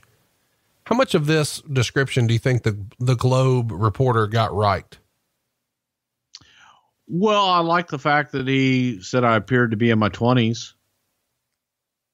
Is that good? Marijuana um, keeps you young. No, I, I mean that's pretty damn accurate. That that's that's in a lot of respects, you know, uh, from a very vague and, and overview to condense it down. That that's what our day was. Um,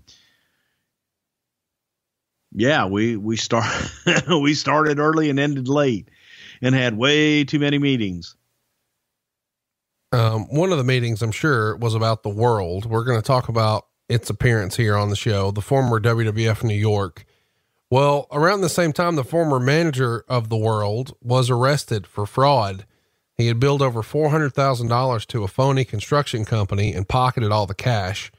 Uh, the WWE discovered the transgression during a routine auditing of its expenses. So, chat me up. This dude, um, Kenton Jenkins, was making like 195 grand a year with you guys but he's stealing money uh, out the back door left and right. And allegedly, had he not embezzled, the club may have done better and he might still have a job. But of course, now he's out of here because he had to pay off his mortgage and a speedboat. And uh, he's up to serve 15 years and it's all over the papers.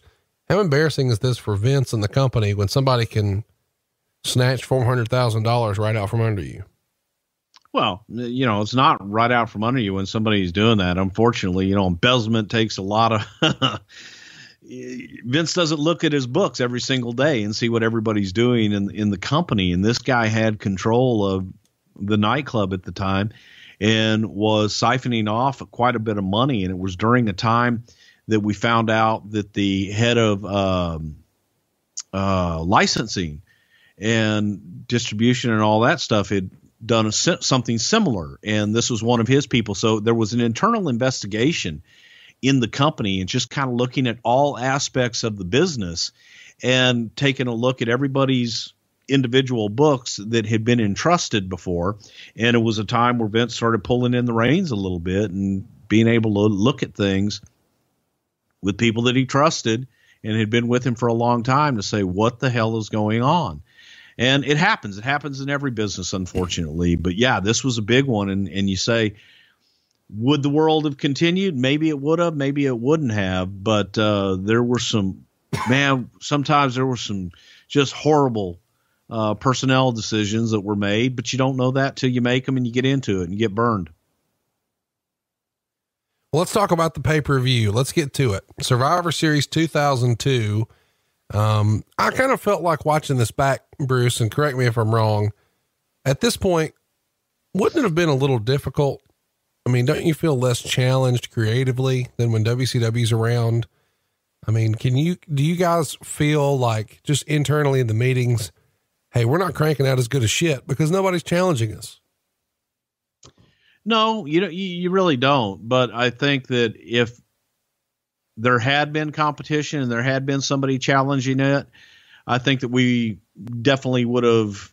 I mean, I'm answering yes and no to the question, but you always want to think that you're going to do your best. But I, I know from history, I know from experience that when you got somebody nipping at your heels or somebody kicking your ass, you're fighting harder.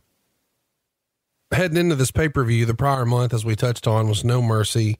And uh, the main event there is a Hell in a Cell with The Undertaker and Brock Lesnar. And that's obviously a chief component of what we're going to be talking about here because Brock Lesnar's coming in as the champ. He's undefeated at this point, rookie of the year, winning the belt in his first year. Brock Lesnar's 02 is something we should cover in long form sometime. How would you describe his 02? Brock Smash, incredible. You know, here here's a kid coming out of college and going into OVW and spending his time down there honing his skills and came in as the next big thing. And that's how we referred to him. And then that became his moniker on air as the next big thing. And he definitely lived up to it. It's rare that you get an athlete like Brock Lesnar to come into the fold. And he lived up to the hype. As we head into this match with Brock Lesnar and Big Show, there's lots of rumor and innuendo that these guys are not getting along. Apparently, uh, Show is unhappy with how stiff Brock has been, and Lesnar's not happy because he feels like Big Show was reckless, and that led to a rib injury and a house show. Uh, so these guys are, are not pleased with each other. And, and Jim Ross even says something like, Big Show is difficult to motivate and acts like a big 12 year old a lot of times. Uh, but and you laughed at that, so you feel like that's accurate. it could be accurate at times, yes. Big Show, Big Show is a big sensitive teddy bear, and he can be childlike at times, and and he he's very sensitive, and just one of the you know you look at him, he's a big seven foot monster, but he's one of the sweetest seven foot monsters you'll ever meet in your life. Lesnar, um, here's what Wade Keller wrote. Lesnar isn't the most classy person in how he handles himself either, not the least of which was the incident with Kurt on the flight home from Europe. Wade would write that Brock has a jock bully mentality a lot of the time and was still acclimating himself to the pro wrestling world where 22 year olds don't reign as king no matter how big their pushes are or how successful their amateur careers were. Did you feel like that was an accurate description of Brock? Was he maybe immature and uh, maybe a bit of a bully? No, I really never saw that side of him. I saw him as being naive, and he was a young kid in in a world that uh, he really didn't know before. But I never saw him being a bully, and I never really, no, I never really saw that in him. I, I just think that he was he was naive when he first came in, and he was a young kid. I mean, he was a Iowa farm boy or wherever the hell he was from.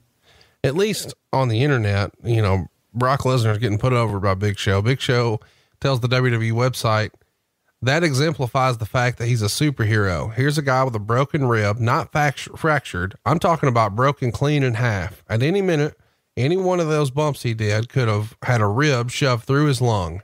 But he sucks it up, goes out there, throws around a 500 pound guy like I'm 150 pounds, does the job.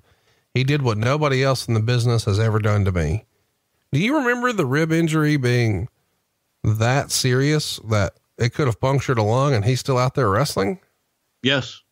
How did you guys allow that? What the fuck?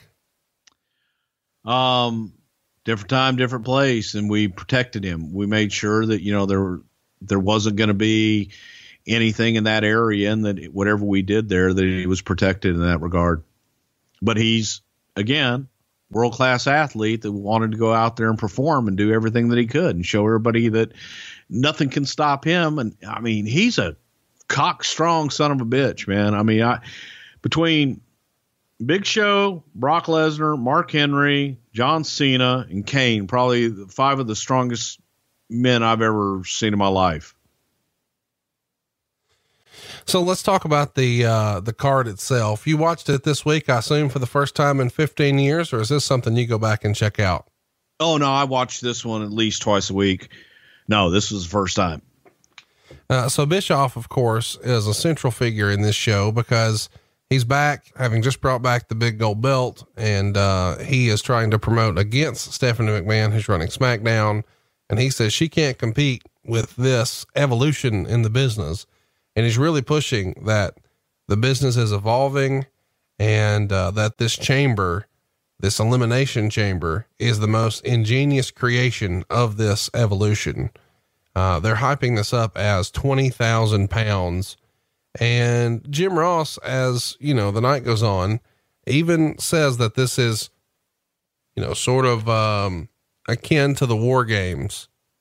Chat me up about how this elimination chamber comes to be because it feels like something you guys would have worked on for a long time. And I'm sure somebody somewhere gets credit for this being a brainchild of theirs. Nope. Uh, this was a group effort. This was in a meeting in a hotel room in Nashville, Tennessee, talking about something different, looking at Hell in a Cell and, and trying to come up with a structure and a different type of match that had never been done before.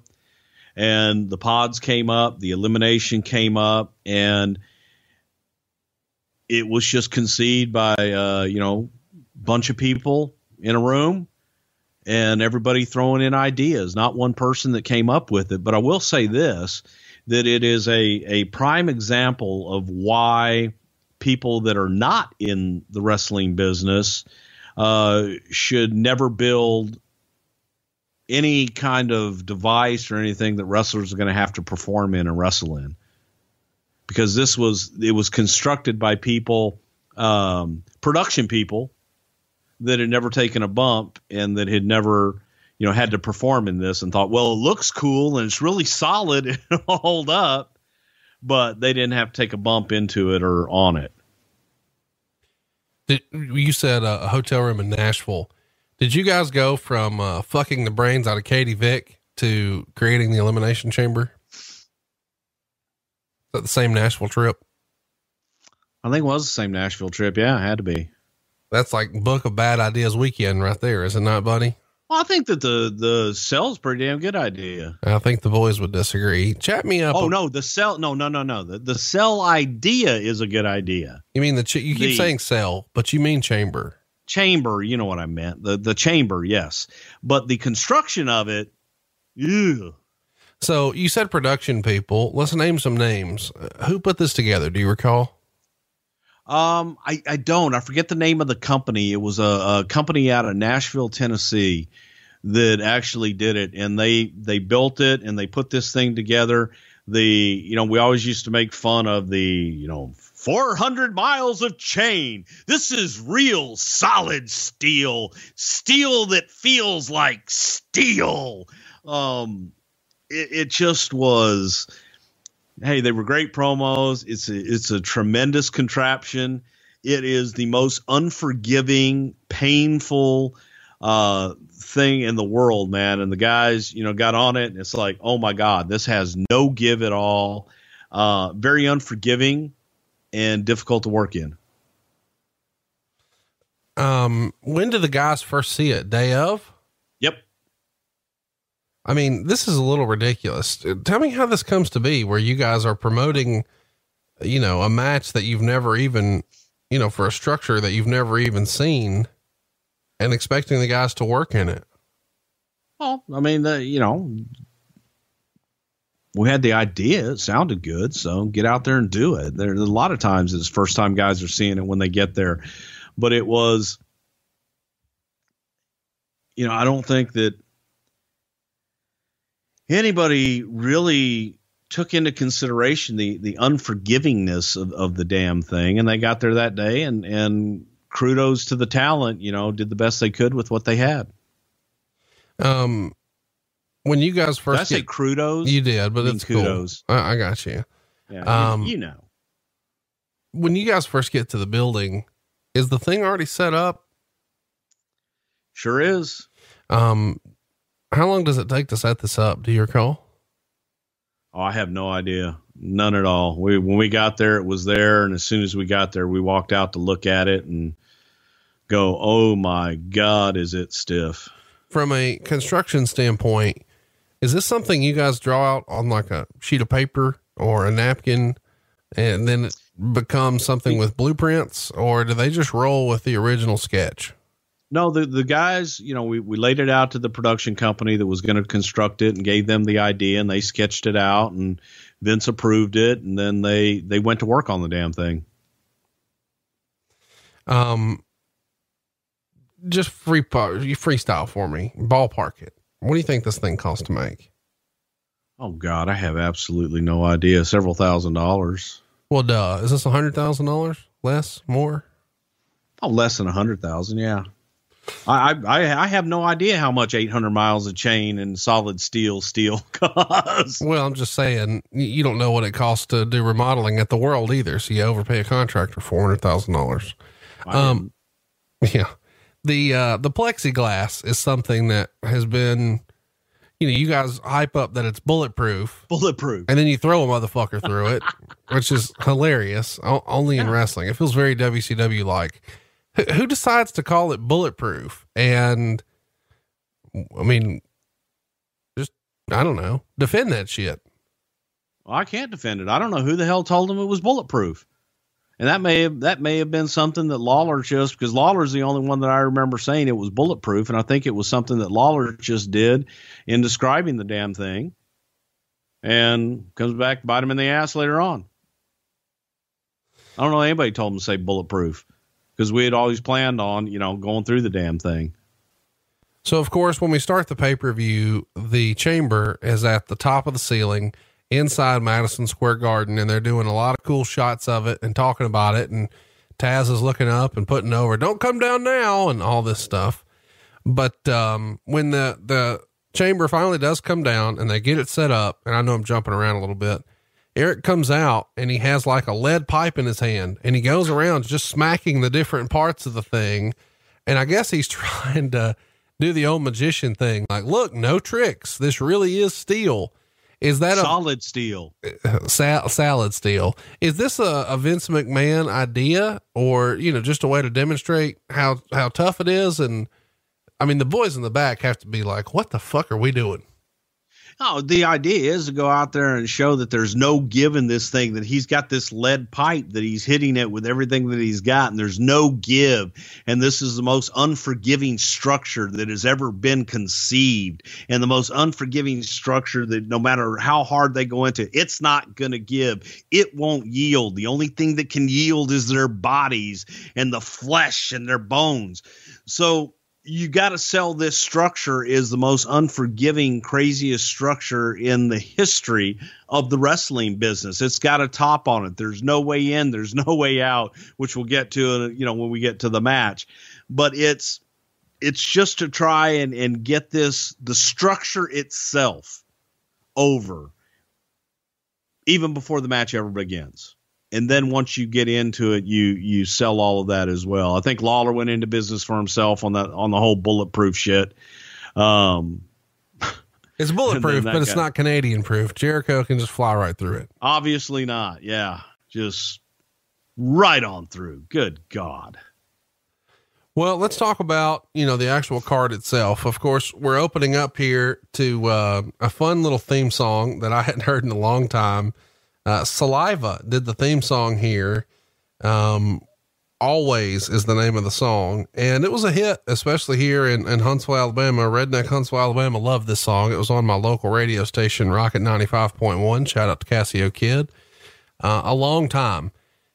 Your relationship with Saliva, though, feels like you guys had a pretty good relationship around this time. You're using a lot of their songs. They were doing the concert for you here at the World. What was your relationship with like with it? Did you ever have any interaction with those guys? No, I never did. Their rea- their basic relationship was one of a, a kind of a trade off, in that we produced a lot of their music. We had the music production company, and we produced a lot of their music in return to use it on the different promotions that we had. We used used it for entrance music. We used it for the pay per view stuff.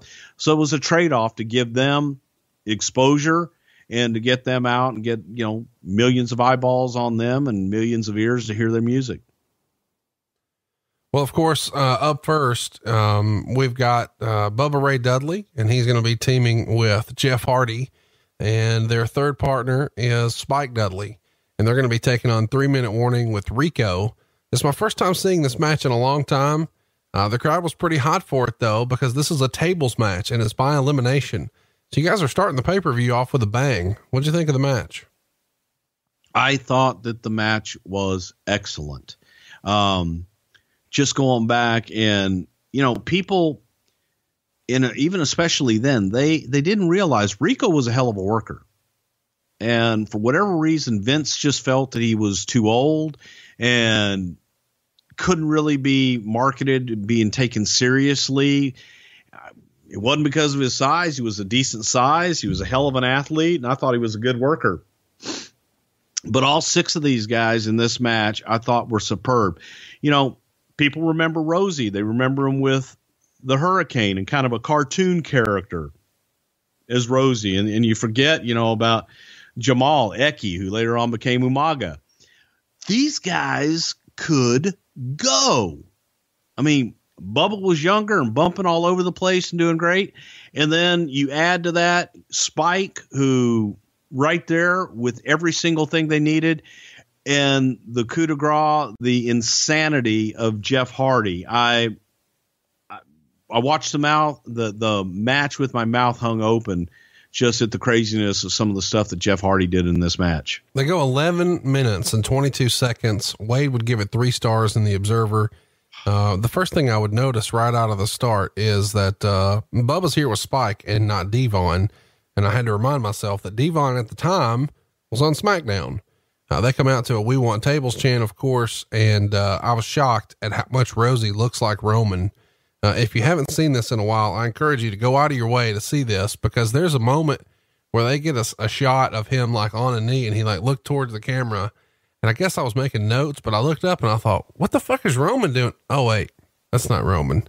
Uh, I mean, these guys look like they could be twins. Of course they're not, the, but yeah. And, and you go back in the, the, the bump that Jeff Hardy takes off the vomitorium there. In, Wait, did you call that a the, vomitorium? Yeah, the vomitorium. That's a great word. Now, talk to me about the vomitorium. I've never heard it called that before, Bruce. You don't know what a vomitorium is. I assume it's the bars that you lean over to throw up. I get that, but where did you well, first in, hear that? In ancient in ancient Rome and in the Colosseum in Rome, the entryway where you come in kind of from underneath and you go up to the seats, that was called a vomitorium, and that's where the Romans all used to go and get drunk, and they would have their uh, the bacchanalian feast, and then they would go over to the vomitorium, and that's where they would vomit. So when arenas are built, they call those vomitoriums, and that's usually the entrance onto the floor, and the vomitorium is that overhang from the seats up above.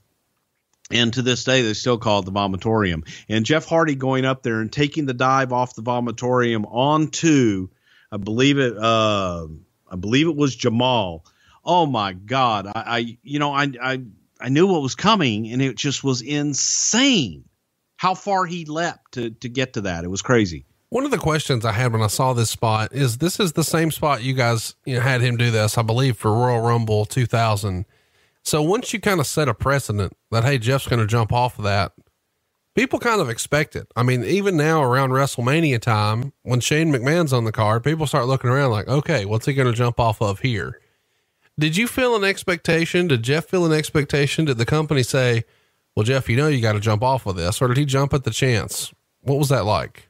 Unfortunately, both. I, I think there was, you know, we all we always used to laugh and joke uh, that Michael Hayes would you know, that's the first thing Michael would do would walk into the building and go, What can Jeff jump off of? Hey Jeff, like you do something, do a swanton off of that up there? And you'd have to get the binoculars out to look and go, What the hell are you talking about, Michael? Up there. And um, it would be some obscure perch 800 miles away. But unfortunately, Jeff would always go, Oh, yeah, that'd be cool. And then I could do one off of that. He would see something even higher and more dangerous. So, you know, Jeff is a daredevil at heart and was always Jeff was always looking for that next bump and that next spectacular holy shit moment. A lot of people are speculating around this time that Jeff Hardy is not motivated and his brother doesn't really help any of this when Matt goes on the Byte This uh, episode over on WWE.com at the time and he says something like, I think Jeff has a passion for the business, but I am Tunnel Vision WWE and Tunnel Vision Sports Entertainment. And Jeff, I think he enjoys wrestling, but he also enjoys music and poetry. and it doesn't have time to do all these things, then Jeff's not enjoying himself. He just can't focus completely on wrestling. That just won't do for him.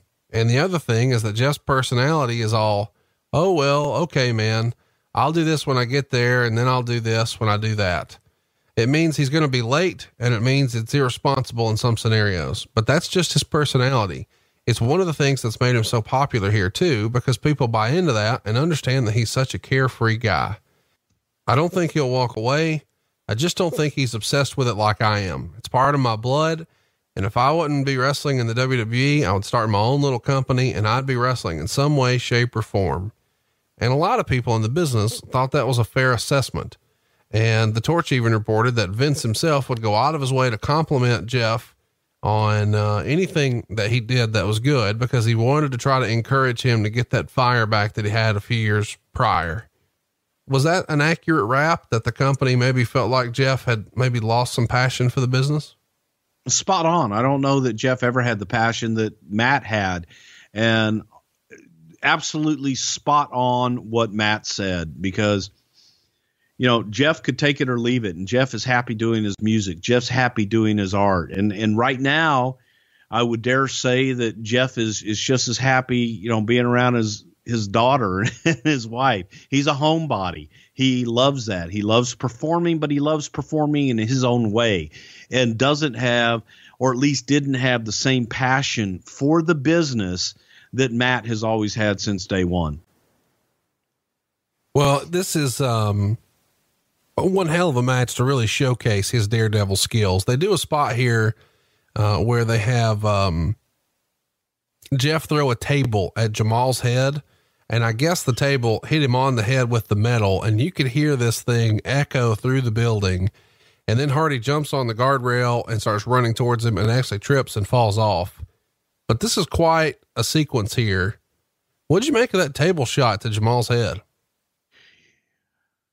Watching it in 2017 just sent shivers up and down my spine, um, figuratively and literally, because you just again going back and looking at all the effects, it it was a brutal, brutal match, and you could watch Jeff. Jeff loved to do that spot where he would run along the rail, right? And the fear of doing that spot all the time was that kid just putting his hand out on the rail that one time and and Jeff slipping and falling. And those damn things they're slippery as it is anyway. And in this case yeah Jeff slipped and and kind of took himself out.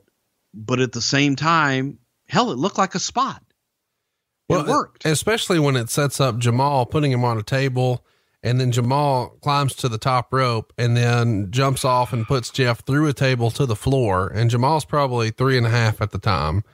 I mean, it's, I mean, there's a bubble bomb through a table for Jamal. There's a crazy, one of the craziest spots I remember seeing is where they have Spike and it looks like they're going to do like a double power bomb on him, but instead they swing him backwards and he goes face first through the table uh, I, I don't even know what you would call that, but it was unbelievable. I mean, looking back at this, it's no wonder that we don't see matches like this anymore, is it? And folks, this was the first match of the night. Yeah, that's what I kept coming back to. It's like, I mean, how the fuck do you follow this? Like, for, as far as pacing goes, you know, WCW used to have it right. Maybe they would start with an hour long um, Johnny B. Badd match to really set a tone that, hey guys, don't expect a lot here. Uh, instead, you guys come out guns blazing here. What a fucking barn burner of an opener. Follow that, bitch. Well, it, it is kind of interesting because the crowd does get the biggest pop probably of all when Rosey and Rico start to get the advantage on uh, Bubba. When all of a sudden D-Von comes back and he's not in his uh, brother D-Von or his preacher outfit. Now instead, he's got his old Dudley gear on and of course, the Dudleys are victorious doing a 3D. I thought it was a pretty fun match, man. Maybe the most fun opener in Survivor Series here, uh, history. Maybe up until this point, I thought it was excellent. Um, uh, and and frankly, you know what? When it started, I and I hadn't seen it in what 15 years. I'm thinking, oh God, what's this going to be? And I was very pleasantly surprised. I thought all six guys over delivered, and it just made you know it made me long for those for all their days, man. It, I thought it was just great stuff. Absolutely. Next up, uh, we are treated to Stacy at the World, and Yes. she's talking about how Test loves being surrounded by a throng of testicles. And uh, then we see this saliva concert. What'd you think of uh, Stacy, and how roll tide was she in 2002? Brother, those jeans and the cutoff jeans around the waist. Uh, Stacy was and still is one of the most beautiful women on the planet. She was so great. I, I read something the other day. Somebody sent me an article about people that didn't deserve to be in the business, and and one of them was was Stacy. And I thought, you know what? She she did a lot in the business. She wasn't a worker, but she got out there and she busted her ass, and she's still one of those personalities that people remember and and that's all you can really ask for from somebody but yeah stacy's definitely the definition of roll tide Uh, chat me up about um, this dialogue because it feels like throng is a word that Vince McMahon likes, but somebody's got to be there coaching her up on what to say and how to say it. So, who is coaching her up on throng and testicles? no it was all written for her given to her ahead of time we probably had a writer's assistant there or somebody just uh, it was the world it was live it was it was pretty much the the lowest end of the totem pole that you could get as far as having that assignment for that night Uh, next up, and this is something I've been looking forward to for a long time.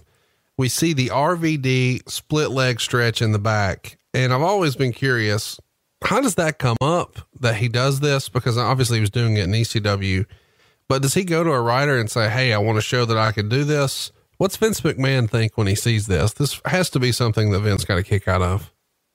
Well, no, you sit there and that's how Rob warms up. That's how Rob warms up in real life. So it's unique, especially somebody as big as Rob Van Dam and Rob Van Dam is to be as flexible as Rob is. And you would always try and do things that are in their real repertoire. And that's how Rob warmed up. And it was just a unique thing. You know, Rob used to do the, the Van Dam split where he would do the split on chairs and then lift weight while he did the split, kind of like do a deadlift. And boy, you talk about being flexible and strong.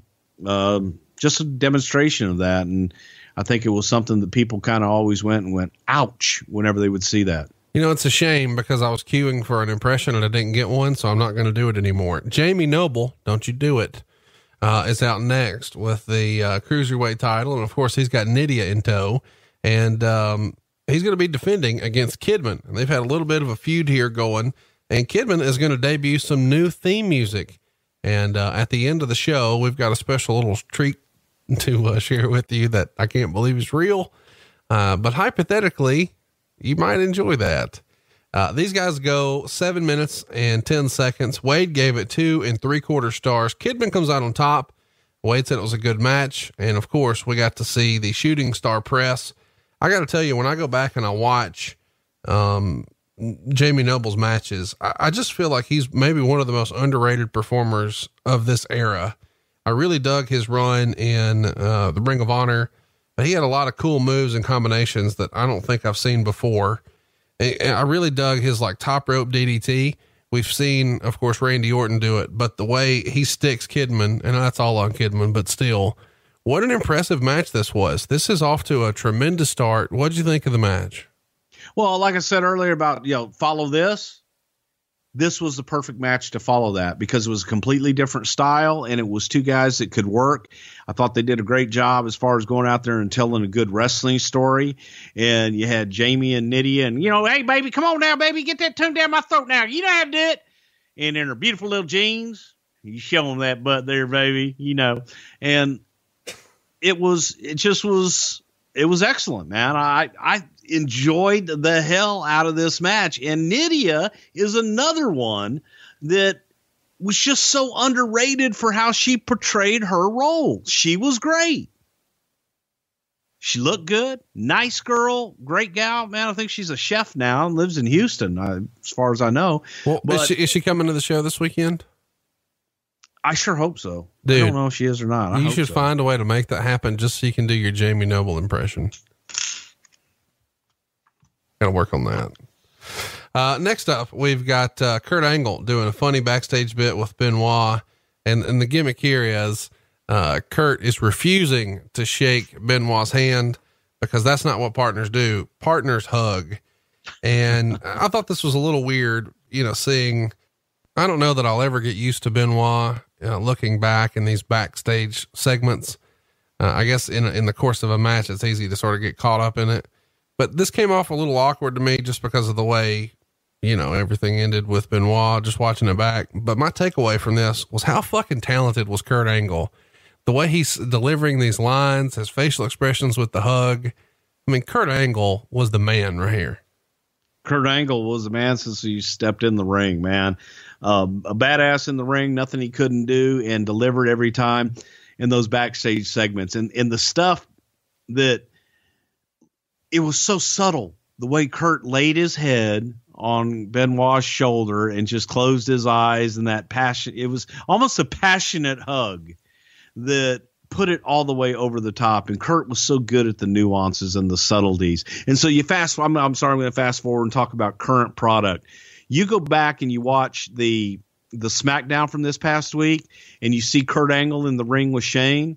Man, that's the guy that I remember and miss his facials, his mannerisms, all the little things he did were just spot on. And those are the things that make someone not just good, but great.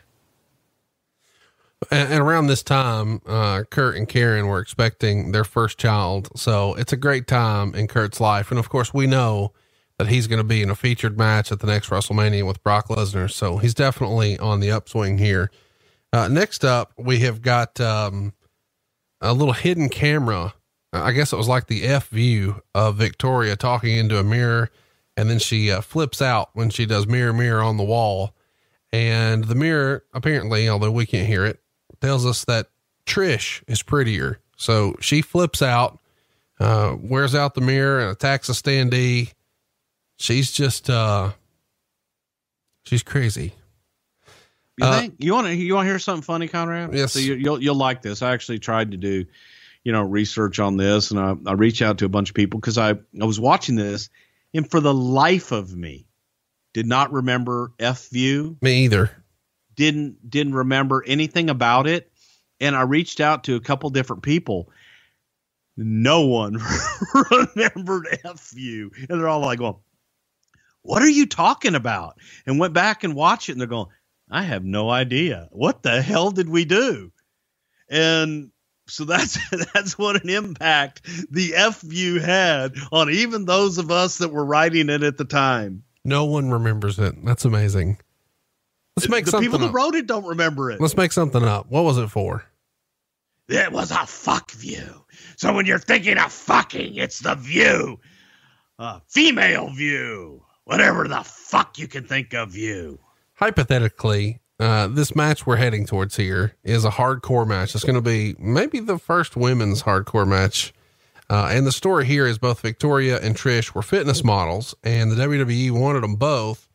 But of course, Victoria says that Trish held her down. And uh, in the build up here, you see Victoria throwing water bottles on stage, which is kind of fun, way before Conor McGregor did it. And then swinging a chair upside down at Trish, which uh, couldn't have been fun. And then she even slammed Terri, Terri Runnels, uh, on the ramp. So you guys did, you know, you did a lot to build up the hardcore match here. Do you have any memories of, of shooting any of that? The throwing the bottles, the swinging the chair upside down and slamming Terri on the ramp? this was, you know, the, the history on this match was the girls really wanted to, to get to this match. And they felt very strongly about having a hardcore match and and and doing what they did. Not everyone was in favor of it. Uh, I definitely was. I was against it. Uh, Triple H was against it. Vince was on the fence about it. There were, um, I think, for the most part, it, it was the girls, both Trish and Lisa, convincing Vince McMahon that they could pull it off and that they could do it quote tastefully. I, I think that I just don't. The here was the the rap that no one wanted to see two beautiful women beating the hell out of each other with weapons. fast forward 2017, um, different circumstance, but it was the first. It was the the first one, and building up to it, I think that the build up was a lot better than the match because you got to see that crazy personality of Victoria, and you got to see that stuff like with with Terri. We hadn't done that with the females before that, and so now you know they're getting a lot more physical, and it was breaking ground. No doubt about it, and um, I'm sure Vince was really excited. I'm sure he probably wanted to see Trish do hardcore for a long time, right? Easy now. I thought the match sucked though. really? Well, Wade didn't disagree. He gave it two stars. Of course, Victoria pins Trish here after uh, seven minutes and four seconds to become the WWE Women's Champion. So we've had two belts change hands so far in just three matches. Wade would write good intensity from Victoria, strong selling by Trish, nice effort from both, although marred by some mistimed moves. Uh, there is uh, a botched extinguisher spot where Victoria is uh, pulling a fire extinguisher out from under the ring. This is supposed to be the finish, and it doesn't fire off right away, so they have to just sort of stall. Eventually, it does go off. Victoria slides in, hits a snap suplex and a pin. And uh, when she sits up here, it's apparent that Victoria is bleeding from the nose. So it's a stiff match, but maybe a little sloppy. What'd you think? Yeah, like I said, it was extremely sloppy. And I'm a big fan of both Trish and Victoria. I thought that they were tremendous talents, but it didn't gel. This match, I just didn't think complemented what they did best. And they were both great workers. And lesson to be learned when you have a fire extinguisher in a match, pull the pin before you put it under the ring. Next up, we've got uh, Big Show, and he's backstage telling Eric Bischoff that he'll regret trading him to Raw. And then we see Heyman uh, talking to Brock Lesnar, and he says he will do everything in his power to be sure my client leaves the pay per view the WWE champion. And uh, it feels like it's a little bit over the top, especially knowing what we know now. Uh, but Heyman is also selling that nothing has been the same for Brock since Hell in a Cell. And he's got to admit that, and that he needs to be careful. And uh, Brock's just hearing nothing about it. Of course, we know what's coming. Big Show pins Brock Lesnar in four minutes and 23 seconds to capture the WWE title. Heyman yanks the ref out of the ring just as the ref is about to count the pin on Show. This is after the F5. And uh, Brock doing an F5 here is a big deal. It's an even bigger deal when he's got a broken rib. Uh, Show then comes back with a choke slam on a chair and gets the pin. Obviously, the big moment is uh, when Heyman pulls the leg and you see the facials of both Brock and Heyman once it's kind of revealed that this is a big swerve. I thought this was well done. You know, you don't want to make Brock look weak. Uh, this is going to be Brock's first loss. It tells a good story, but maybe the match could have been a little better, especially for the world title. What'd you think? Well, there wasn't a whole lot that we could do with Brock and his rib and everything, and we wanted to protect him. He insisted on doing the F5.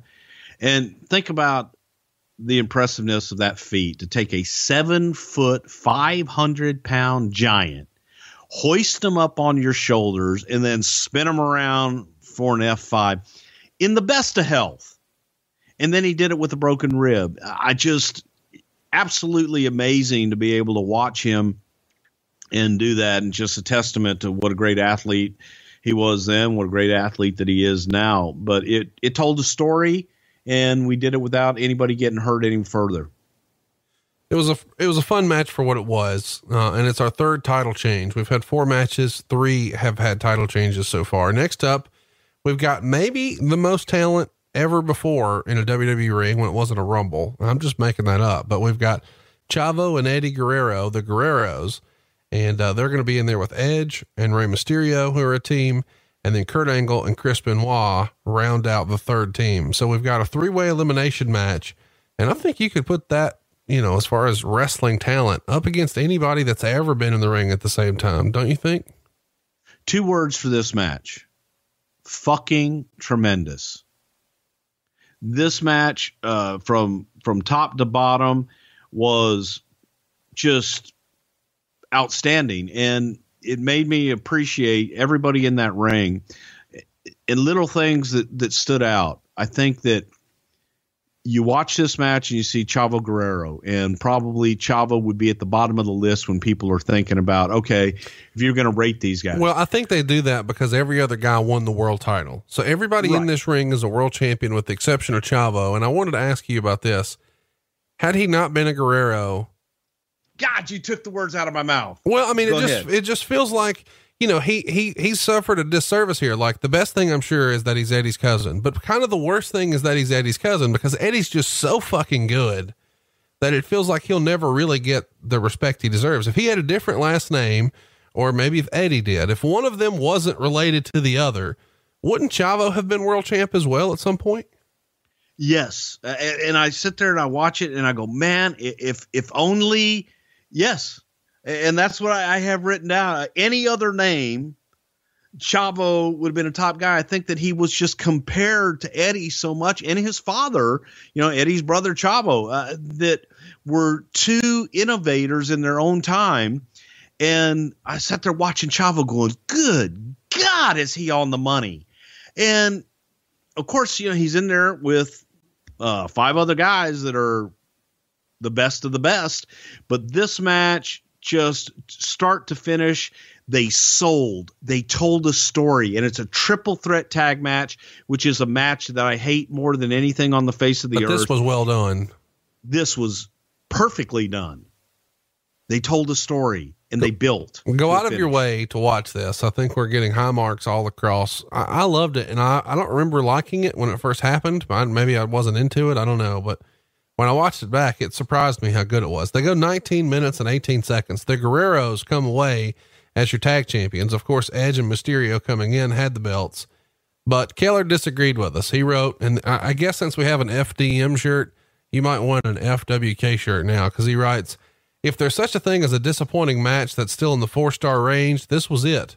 A very good match, but not what it could have been given more time and a stronger final few minutes. The crowd didn't seem to like that Angle and Benoit were eliminated first when Edge speared Benoit and scored a pin on him at 13 minutes and two seconds. In the end, Rey tapped out to Eddie's finisher to end the match, three and three quarter stars. Couldn't disagree with him more. That was a six star match in Madison Square Garden, by God. Let me ask you this. The person I think about, whether it's fair or unfair, when I think about a tag team like this, where one is just kind of overshadowed by the other, but separately, he could have been just as big of a deal, is Edge and Christian. I feel like people just look towards Edge and say, oh, well, he's the star. And Christian is also a star, but I think people just view Edge as maybe a little bit better. And I think they kind of look at Eddie and Chavo the same way. Like, yes, Chavo's good, but Eddie's great. Do you draw that same assessment with Edge and Christian that you do Eddie and Chavo? Terrific analogy because uh, Jay Reso Christian is probably one of the best pure workers ever in the business. And had he not come in with Edge and actually come in either, you know, little different time and been able to work with Edge in that role, I think would have been viewed in a completely different light. Yes, without a doubt. Perfect analogy. And looking at this match, six of the greatest workers ever to lace up a pair of wrestling boots, and they told a terrific, easy to understand story. And what's interesting about that, what we just talked about, is you've got all these guys who are independent of each other, world champions, but this weird association between whether they're related or not, Eddie and Chavo, and Edge and Christian aren't related, but it's still that association that sort of drags him down. And both of them, I'm sure, would say, Oh, I wouldn't have it any other way. I got to wrestle with my best friend. I got to wrestle, you know, blah, blah, blah. But it does make you wonder what if? Exactly. And and Chavo I think would probably be one of the glowing examples of that. And I think if people were to just look at his body of work, you would say, "Damn. What about him?" Because it really stuck out in this match, man. He hung in there with everybody and and was man right there every step of the way. Next up, we've got Christopher Nowinski. He's coming out and he's going to start insulting the New Yorkers, calling them all stupid. And it's a very old school promo. He's putting over that he's from Harvard and how stupid everyone is. And then Matt Hardy comes out doing his version one with, uh, that's kind of a fun gimmick. We haven't talked about that a whole lot on the show. What do you think of this version one incarnation? I didn't get it. I liked it as a kid. I liked it. You would, and you're the audience that he was going for. It was Matt's idea. It was Matt's idea, and it was a way to to kind of capitalize on the the internet craze at the time and this whole new fancy computer thing. And um, I love you said that on a fucking podcast right now. I know, right? I'm an old man. It's amazing. And it, it was all that was Matt's idea. So you know, I, I credit him for all of that. He always had innovative stuff, and he was always he was always trying to reinvent himself, and always trying to come up with something new and be different. I thought the promo on both guys sucked. Um, it wasn't good, but you know, Matt Hardy's one of my favorite performers of all time, going back to when he did jobs for us a uh, long, long time ago. But I always appreciated how hard he worked and how much he loved the business. I just didn't think that this was very good spotlight and a horrible promo, but they were out there to get the big booty daddy over. Well, let's talk about it because when Matt comes out, he calls New York. He says, no, they're not just stupid. They're losers. Uh, and he, of course, makes references to uh, what the Knicks are doing. And JR's kind of getting in on that too. He's being a little bit of a heel on commentary, shitting on the Knicks. So these guys argue for a few minutes and then they compromise and say that this crowd is lupid, of course, losers and stupid. And then all of a sudden, that siren music comes out, and we've been teased with that online. We know that's Scott Steiner. So Scott's out. He beats them both up. Uh, lots of suplexes, and then he asked for the fucking mic. Uh, and then he said one of his uh, catchphrases to all his freaks out there Big Papa Pump is your hookup. Holler if you hear me. And the crowd popped big, like he's a star. And of course, he had been on WCW as a super heel, but because he's a star, you know he's going to be cheered here. So why not feed him some heels? Because you know they're not going to boo him. Just let him get that first nostalgia pop and then establish him as a heel, or what was the plan? Well, no, he was he was coming in and he was going to work with Triple H as a babyface. So it was you know bring him in as a star, get that star pop, and get him over and let him have a big debut and beat some people up and take it from there. And it was it was also a test to see how the hell they were going to react, and they reacted. Man, they knew who he was. They popped huge for him. I thought it was a incredible entrance. It was you know a good night for Big Papa Pump chat me up about um, him asking for the fucking mic. Was that something that's addressed in the gorilla position after? Yeah, I believe Vince grabbed him as soon as he walked through the walked back through the entrance. We don't do that here, pal. Got to watch your language. We got microphones everywhere. I've always been curious, and I'm sure we'll talk about this in long form, but I was kind of saying it facetiously why would you bring in one of the biggest heels in the other company and make him a fucking babyface? Like, I understand because we wanted him to work with Triple H. Why not program him with somebody else? Let him be a heel first. Did you see the reaction? He got he got a babyface reaction. He well, got a babyface reaction, and I think that there was a feel, there was an overall feeling that this guy, and again with the the edge and the attitude and trying to be different, he was a babyface. They pop for all of his stuff. Big Booty Daddy, I got you hook up. They pop for his promos. He wasn't cutting heel promos. His work was babyface. They pop for him when he was supposed to be a heel in WCW. They pop for his stuff. So uh, give it to him. Okay. We'll move on. But before we do, this is the last time I'm doing this bullshit today since you know a Scott Steiner promo and you just kind of told us you know, what might it sound like if Jim Cornette did one? God damn big booty daddy motherfucker, I got your hook up. Next up, it's time. Motherfucker. Thank you. I was ready for that. Uh, we've got Shawn Michaels doing a backstage interview here with Terri, And uh, Terri has a horrible bruise on her back do you remember the body slam from Victoria? Was this makeup or was she legitimately hurt from not knowing, you know, how difficult of a bump that would be on the ramp? No, that was real. And, and that was a product of taking that wonderful bump on that un- unforgiving salad steel. But yeah, no, that, that was real. Might as well accentuate it by shooting that backside. Who, um, who talks her into doing that? Is she like just game for it and says, okay, yeah, I'll do it? It feels like quite a bump to sign up for if you're not a worker. She was game for it. Uh, no, shoot, Terri was game for pretty much anything, man. I think that there was a part of her that wanted to work and a part of her that wanted to take more bumps, but she was so damn diminutive. And we were looking for her to kind of be that backstage person and maybe be a different personality. I don't think working was in the cards for her. So the interview is cut short because we get an RNN network update from Randy Orton and he's giving us an update about his arm and he's doing an awkward wink for the flight attendant who hooked him up on the way over. Uh, behind the scenes, of course, he's supposed to be out until February with this, but supposed to be game for WrestleMania. But this is a way to just keep him on TV. And they promote an email address if you'd like to send your well wishes to Randy.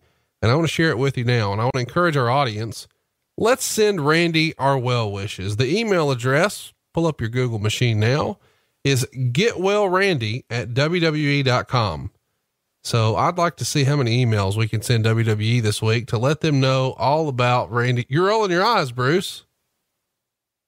No, it's kind of like me putting up the uh, phone number of Diamond Dallas Page from 30 years ago. That's what I'm saying. I, I want in on this. Action. I want to see how many people do it. Yeah. Well, let, us see how many emails we can get. So if you enjoy the show, do us a favor, drop WWE a line, get well Randy at WWE.com. Uh, let's let them take notice of the fact that you like something to wrestle and you really hope that Randy's arm is feeling better. Uh, next up, we get a video about the construction of the chamber. And of course, Bischoff is credited. We talked about this earlier. Eric comes out and walks around hitting everything with a pipe to show that nothing is gimmicked. And uh, we've already kind of talked about who designed it and the plexiglass. I guess the last thing I want to ask about are the uplights because they've got lights in the different chambers shining through there do you remember whose idea it was to accentuate this with lights from below and then sort of round robin it from above like a game show when the announcement is made of who's next? Well, the company the company that actually designed it and built it uh, was was also a lighting company, and we had you know we were like, okay, when it's time for people to come out, we wanted to get that countdown, kind of like you did with the Royal Rumble. You know, the last few seconds. You know, seven, six, five, four, three. But how do you know? With the Royal Rumble, you're focused on the entrance. Well, here everybody's already out in the ring. So how do we get them to focus on the pods? And that's how that idea came to light up the different pods and then, you know, do do do do do do do and then bam, you focus on the one pod that opens up at the time. So it it was exactly that, trying to give the the feeling. I think it was uh, Who Wants to Be a Millionaire or some some. I think it was Who Wants to Be a Millionaire that had a similar kind of lighting effect on the stage. Uh, for something, but but that was the whole idea. It was a game show thing and get, get people's attention on the pods and kind of take it away from the ring a little bit so that you're anticipating who's coming out of the pod next. And so the idea here is you're, you're kind of borrowing from the old war games concept where two guys are going to start for five minutes and then the other guys come in in time intervals. And, um, first out, as far as an entrance goes is Chris Jericho. Is there any rhyme or reason as to the order in which these guys come out? What would Vince McMahon's philosophy have been? Wow. Um, they're really other than just kind of stagger them. You, you knew obviously the last two who you wanted to start with. They've got to come out last, but you wanted to build. The last person to get into the pod was Shawn Michaels, so we knew that was going to be the last big anticipated pop because we had to get Shawn in a in a pod, and just order of elimination. So you, you started off with the heel and Jericho, and come on out RVD and I think we had Kane next, and, and take it from there. But it was just kind of a an up and down. Get them get them up, get them down, keep them going up and down. Um, S- uh, Saliva RVD was next to last, but Saliva, you, you know. Sorry. No, go ahead. I mean, now you got stuff to say. No, I'm done.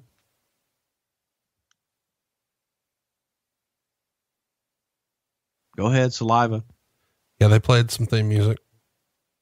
They did live, and it was live from the world, positively horrible. But it was a way to get the world exposed and get people talking about the world and all the embezzlement that took place.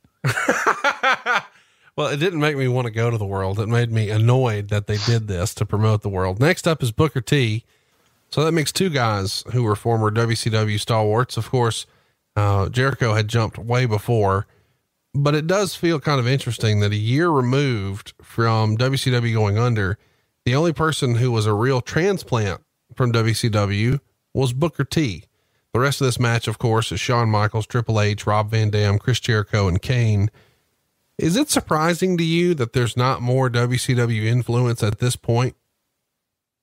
No, because the guys uh, that were of any name value really were still writing out their contracts or weren't ready to come on over at this point in time. So we we would see that change pretty shortly after, but it it just was timing on a lot of that WCW AOL Time Warner contract situation and timing of those guys letting that roll out it does feel a little bit like you guys are trying to build Rob Van Dam to be something special here. Uh, this is a couple of years before he would get the major push and become the world champ. What was uh, McMahon's feeling about Van Dam at this point? He, a year prior, a year and change prior, he had a big match with Jeff Hardy at the Invasion pay per view, and it felt like that could have been the first rocket ship, but it didn't happen. Here, it feels like we're getting another slot with him on top. Why do you feel like Vince was a little reluctant to go with Van Dam? What didn't he get about Van Dam? The fact that, that Rob wasn't the best on promos, and it all boils down to that. Vince did not feel that Van Dam had a lot of range in his personality, and Rob really wasn't willing to give us that range. Rob wanted to be who Rob Van Dam is, and Rob is a very zen kind of guy and yin and yang, and Rob wanted to be Rob, and Rob didn't didn't want to act or or do that much range. He, just wanted to be himself, and Vince wanted a lot more out of him, and felt that unless Rob could give him more personality and get better on his promos, that he was only going to go so far. Is it fair to say that Booker T had the best run of anybody to come over from WCW? Because it feels like Booker T was so ingrained and everything for so long, and even still is now, that it's almost like he didn't have some of the WCW stink on him, so to speak, or he overcame it. What was it that made Booker T special? Because he was a multiple time champion here, figured it in a big way for a long time, and then still active with the company now. Well, frankly, because I think Booker T was the best performer to come out of it at that time. The of the people that we got, and especially in the time frame that we got him. Booker T was was the first big star that we got from WCW, and I think that Booker was probably the best performer of that group that came. And he continued. He, he continued to deliver year after year after year, and he made himself a superstar. The match is going to go 39 minutes and 12 seconds. And of course, we know this is Shawn Michaels' crowning moment. He is uh, going to become the world heavyweight champion here, winning the big gold belt. But I think what most people remember about this match and Shawn is the way he was dressed. He had some relatively plain brown tights. He didn't have his classic uh, hand wraps that, you know, matched his tights. And he had uh, black knee pads and then like a little Dutch boy haircut. This doesn't look like the heartbreak kid that we remember. Uh, and I feel like this is something that a lot of the guys in the back have to be ribbing him about. I mean, his, his, his gear doesn't look finished. You know, the, the actual trunks are, but not the pants part. What do you remember about these doo doo brown Shawn Michaels tights? That's because his gear wasn't finished and it was put together at the very last minute. You know, you left out the other part about it was his boots. He had these ugly brown boots as well that were the boots that he wore during the day and that he wore out in real life that he used for the wrestling boots that day. And it looked like um, I think Doodoo Brown is an accurate description. And going back and and asking for help on this and going, hey, refresh my memory on some of this stuff. And some of the feedback I got was, oh my god, Shawn's ugly ass tights. That's what everybody remembers. Remember. Yeah. Yeah, they you know, you, you think about all the things that happened was, yeah, in Shawn's ugly ass tights. And I'm I'm looking at it and I'm going, "Oh my god, and the boots." And it just it wasn't the Shawn Michaels that people were accustomed to. It wasn't the Heartbreak Kid, the flamboyant uh, Shawn Michaels that everybody was used to. just was felt kind of dull. Well, the match wasn't dull. Um, I guess we should say that uh, RVD and Booker T are the first two eliminated from the chamber. But before RVD is eliminated, he goes up top to do a frog splash. And instead of the top rope, he climbs to the top of the pod, but he's not able to actually stand up completely and jump off. So he just sort of falls with a frog splash and he winds up actually landing on Triple H's throat and injuring him pretty seriously. Tell us about this injury, Bruce. Well, you, you, know, you go back in that match, even right before that spot, and RVD goes up, and this is a spot that I did love, was where Jericho reached up through the chain and pulled RVD's leg down into the pod, and I thought that was ingenious. It it just was a different spot and one that you know you incorporate the pod and you have a guy that's in the pod, not in the match, being involved in the match. It was great. But when RVD came off, when we were watching it live, we're watching it and it looked like Rob came down on uh, Hunter's ribs, but he really came down, his knee came down onto his throat. And so we asked the referee, and you can you can see it from behind, but I asked the referee, is is Hunter okay? And Earl gave me the sign that no, he was hurt. And for Earl, especially at that time with that level of talent in there to say somebody's hurt, they got to be hurt bad. So we sent uh we had another referee that was at ringside, you know, find out exactly what the hell was going on, and you can actually see them in the in the shot going back to let us know that uh, Hunter couldn't breathe and we contemplated, you know, sending somebody in there and getting him the hell out of the match. But he refused to leave, and he said he would be all right. He just needed to get his breath, but he had basically crushed his throat, and he couldn't get a breath, and he couldn't breathe, and and he just sat there trying to calm down and trying to get a breath, but his his I guess it, it had crushed his throat, and you can see at some point during the match, the trainer coming down on the hard camera side and, and talking to Hunter, and Hunter reassuring them that he was he was okay to continue in the match. But the whole damn thing, he had he had a hard time breathing and trying to get through that thing. Wade Keller wrote, Triple H was rushed to a New York hospital after suffering a serious throat injury during the Elimination Chamber match at Survivor Series he said the injury occurred when Rob Van Dam's knees landed across his neck after he performed a frog splash off the top of one of the cell doors of the chamber. Quote, it caused swelling on the inside of my throat, which closed down my airway. This sounds extreme, but the doctor explained to me that if somebody dropped a 10 or 20 pound weight on you from a few feet in the air and it hit you on the throat, it could crush your windpipe and kill you instantly. For me, the doctor said it was a lot of things. Rob tried to protect me as best I could. I rolled with the shot and my neck's very thick from training it. All those things protected me and a bit of luck too. Uh, and he says that he spent most of the next day in the hospital still wearing his gear. Quote, I basically sat bloody in the hospital in my gear until 11 or noon today. I was still in my gear, still covered in blood with confetti on my back. And the doctors told him that he wouldn't be able to wrestle uh, for 10 days. He also addressed the the rumor and innuendo that Van Dam was not safe. He says, This is a tough business, and there are certain moves in the business that are high risk moves. When we do them, we take high risk, and that's why they're called high risk moves. Every time you do one, the odds go up that something bad's going to happen. And this time, something happened.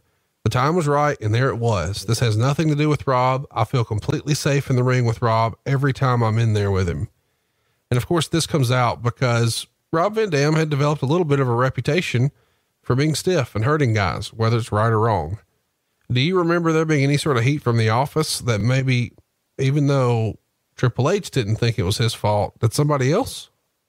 No, accidents happen, and it was it was an accident, an unfortunate accident, and you know it happened. The I think the biggest thing was getting in there and the positioning on everybody where he was, trying to stand up and not having enough room with the chamber the way that it was. But accidents happen and you can't you can't get upset over accidents. Well, it's interesting that um, that's one of the big takeaways from this because I think most people remember that for that. Um, you know, the the doo doo tights and then the neck injury or the throat injury. Um, lots of people are bleeding here. Of course, after RVD and Booker T are the first two eliminated, Kane and Jericho are next. That left Triple H and Shawn Michaels. Uh, but Jericho, uh, Triple H, and Shawn Michaels all bled, and they weren't able to do a lot of ridiculous spots because of the unforgiving structure, but they did do the whole thing we talked about with throwing Jericho through the bulletproof glass. Um, just wasn't Canadian proof. Yeah. Yeah. Triple H blocks a super kick attempt and then gives Shawn a pedigree. Shawn kicked out, and then Triple H goes for another pedigree, but Michaels backdrops out of it and winds up winning after the sweet chin music. Um, Keller would write a good final few minutes, good match overall, but not in the must see category. Michaels doesn't look like anything special in the match, so unless you were aware of his rep, his win wouldn't mean a lot. Three and a half stars. Uh, that was his takeaway. What did you think of this? I thought it was a decent first outing. It wasn't a it wasn't a spectacular match. I thought that the guys worked awful hard and did some crazy stuff, but they were still feeling out what they could and couldn't do in the chamber.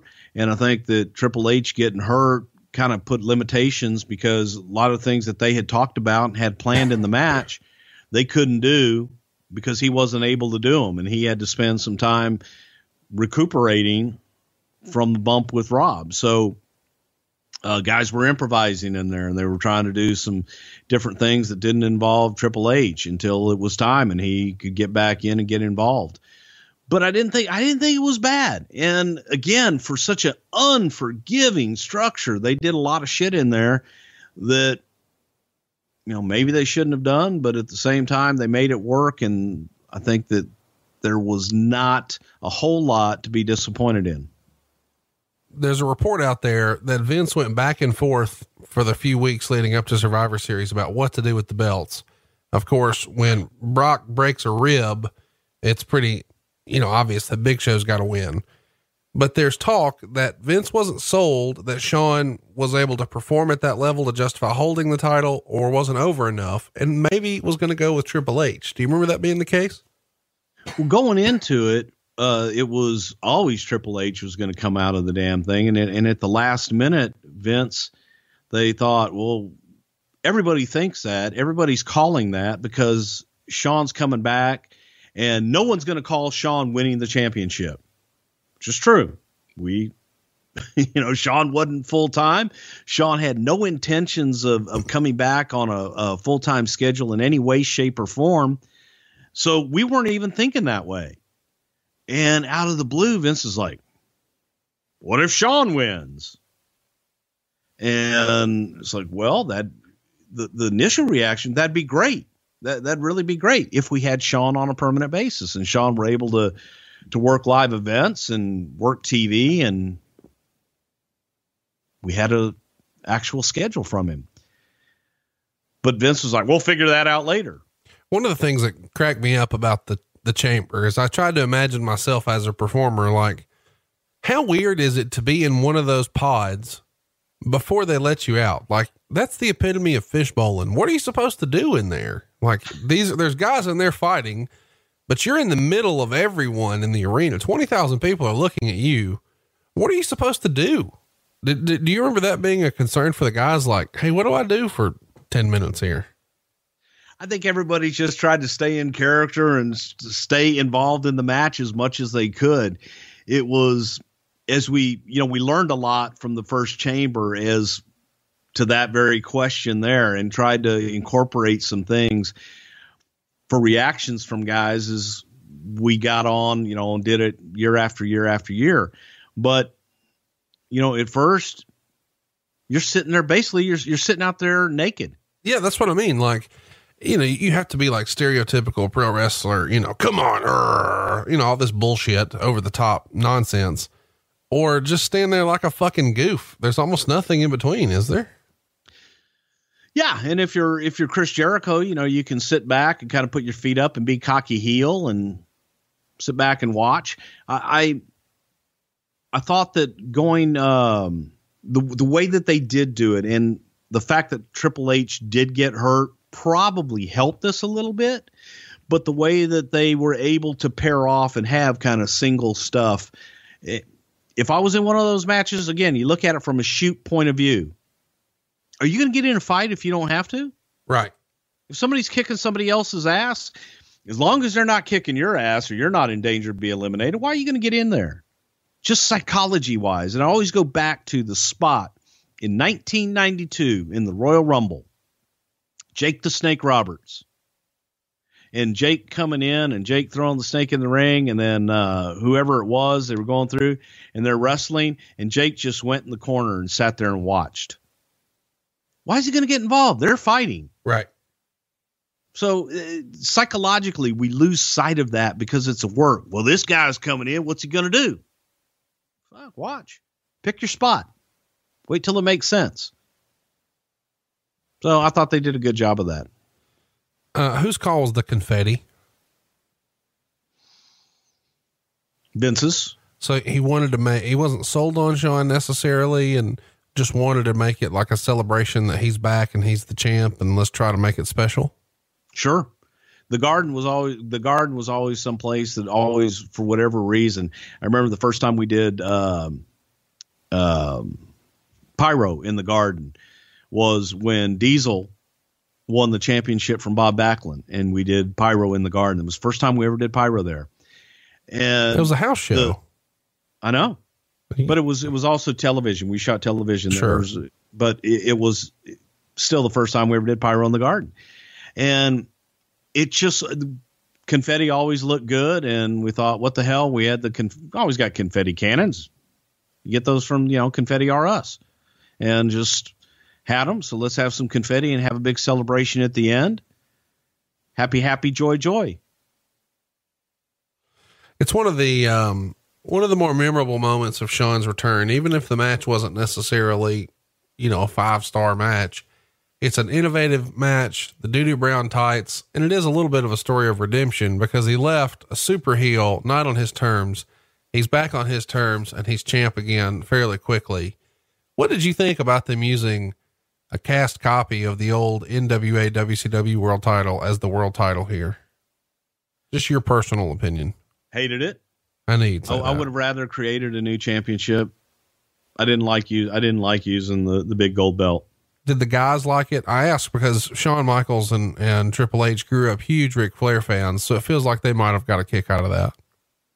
I think Triple H liked it, and I think that Triple H is the one that championed it um, because he always liked that belt. But I think that all it just to me, it signified old and it signified WCW. Right. And I just always thought that we should have created a new championship for it. The next night on Nitro, uh, Scott Steiner comes to the ring for a promo and he's interrupted by Chris. he was on Nitro the next night. Uh, forced to have it. You know what I'm saying? Okay. Um, sort of like, well, I won't bust your balls about that. You know, this Uh, Hell in a Cell match we just talked about that you call the cell four or five times. Yeah, so, the hell in the chamber. yeah. Uh, Steiner comes out and does a promo and Jericho interrupts. You can see why I called it Nitro, Steiner and Jericho. And, uh, Jericho says that he has a better physique than Steiner. How was Steiner with working with Jericho? Uh, did these guys get along? As far as I know, yeah, they got along fine. I thought that they, you know, they gelled well. And, you know, it's funny. I, I hear Jericho talk about how he didn't gel with guys when he first came in and different things, and different people didn't like working with Chris. From my experience working with Chris, I've always found him to be one of the easiest, most professional because he always brought something to the table. J- Chris wasn't one of those guys that just sat back and was a yes man and said, "Yeah, whatever you want." He would contribute and he would have ideas. So I love that, and that's what Jericho did. And I just thought that he worked great. He made the most out of everything that he was involved in. I asked specifically about Scott Steiner here because the WWE website interviewed him and asked about the speculation that he'd be a problem in the locker room. Scott said, How the fuck do they know that? If they're not backstage, how do they know whether or not I'm a problem? That's a rumor or a label that people try to put on me, but I always keep to myself. I don't bother anybody. Nobody bothers me. Fuck no. I don't talk to anybody. So how can I be a locker room cancer?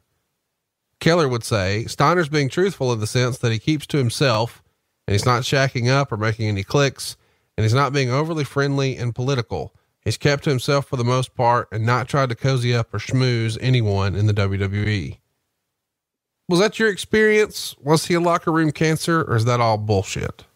I never knew him to be a locker room cancer when he was there at all. He did. He kept to himself. He came in, he did his stuff. He was there for his matches and did what he was asked to do. Maybe this is just dirt sheet rumor and innuendo, but Wade continues Shawn Michaels hasn't exactly gone out of his way to endear himself to the rest of the wrestlers, despite being given a top spot. He mainly hangs out with Hunter and William Regal.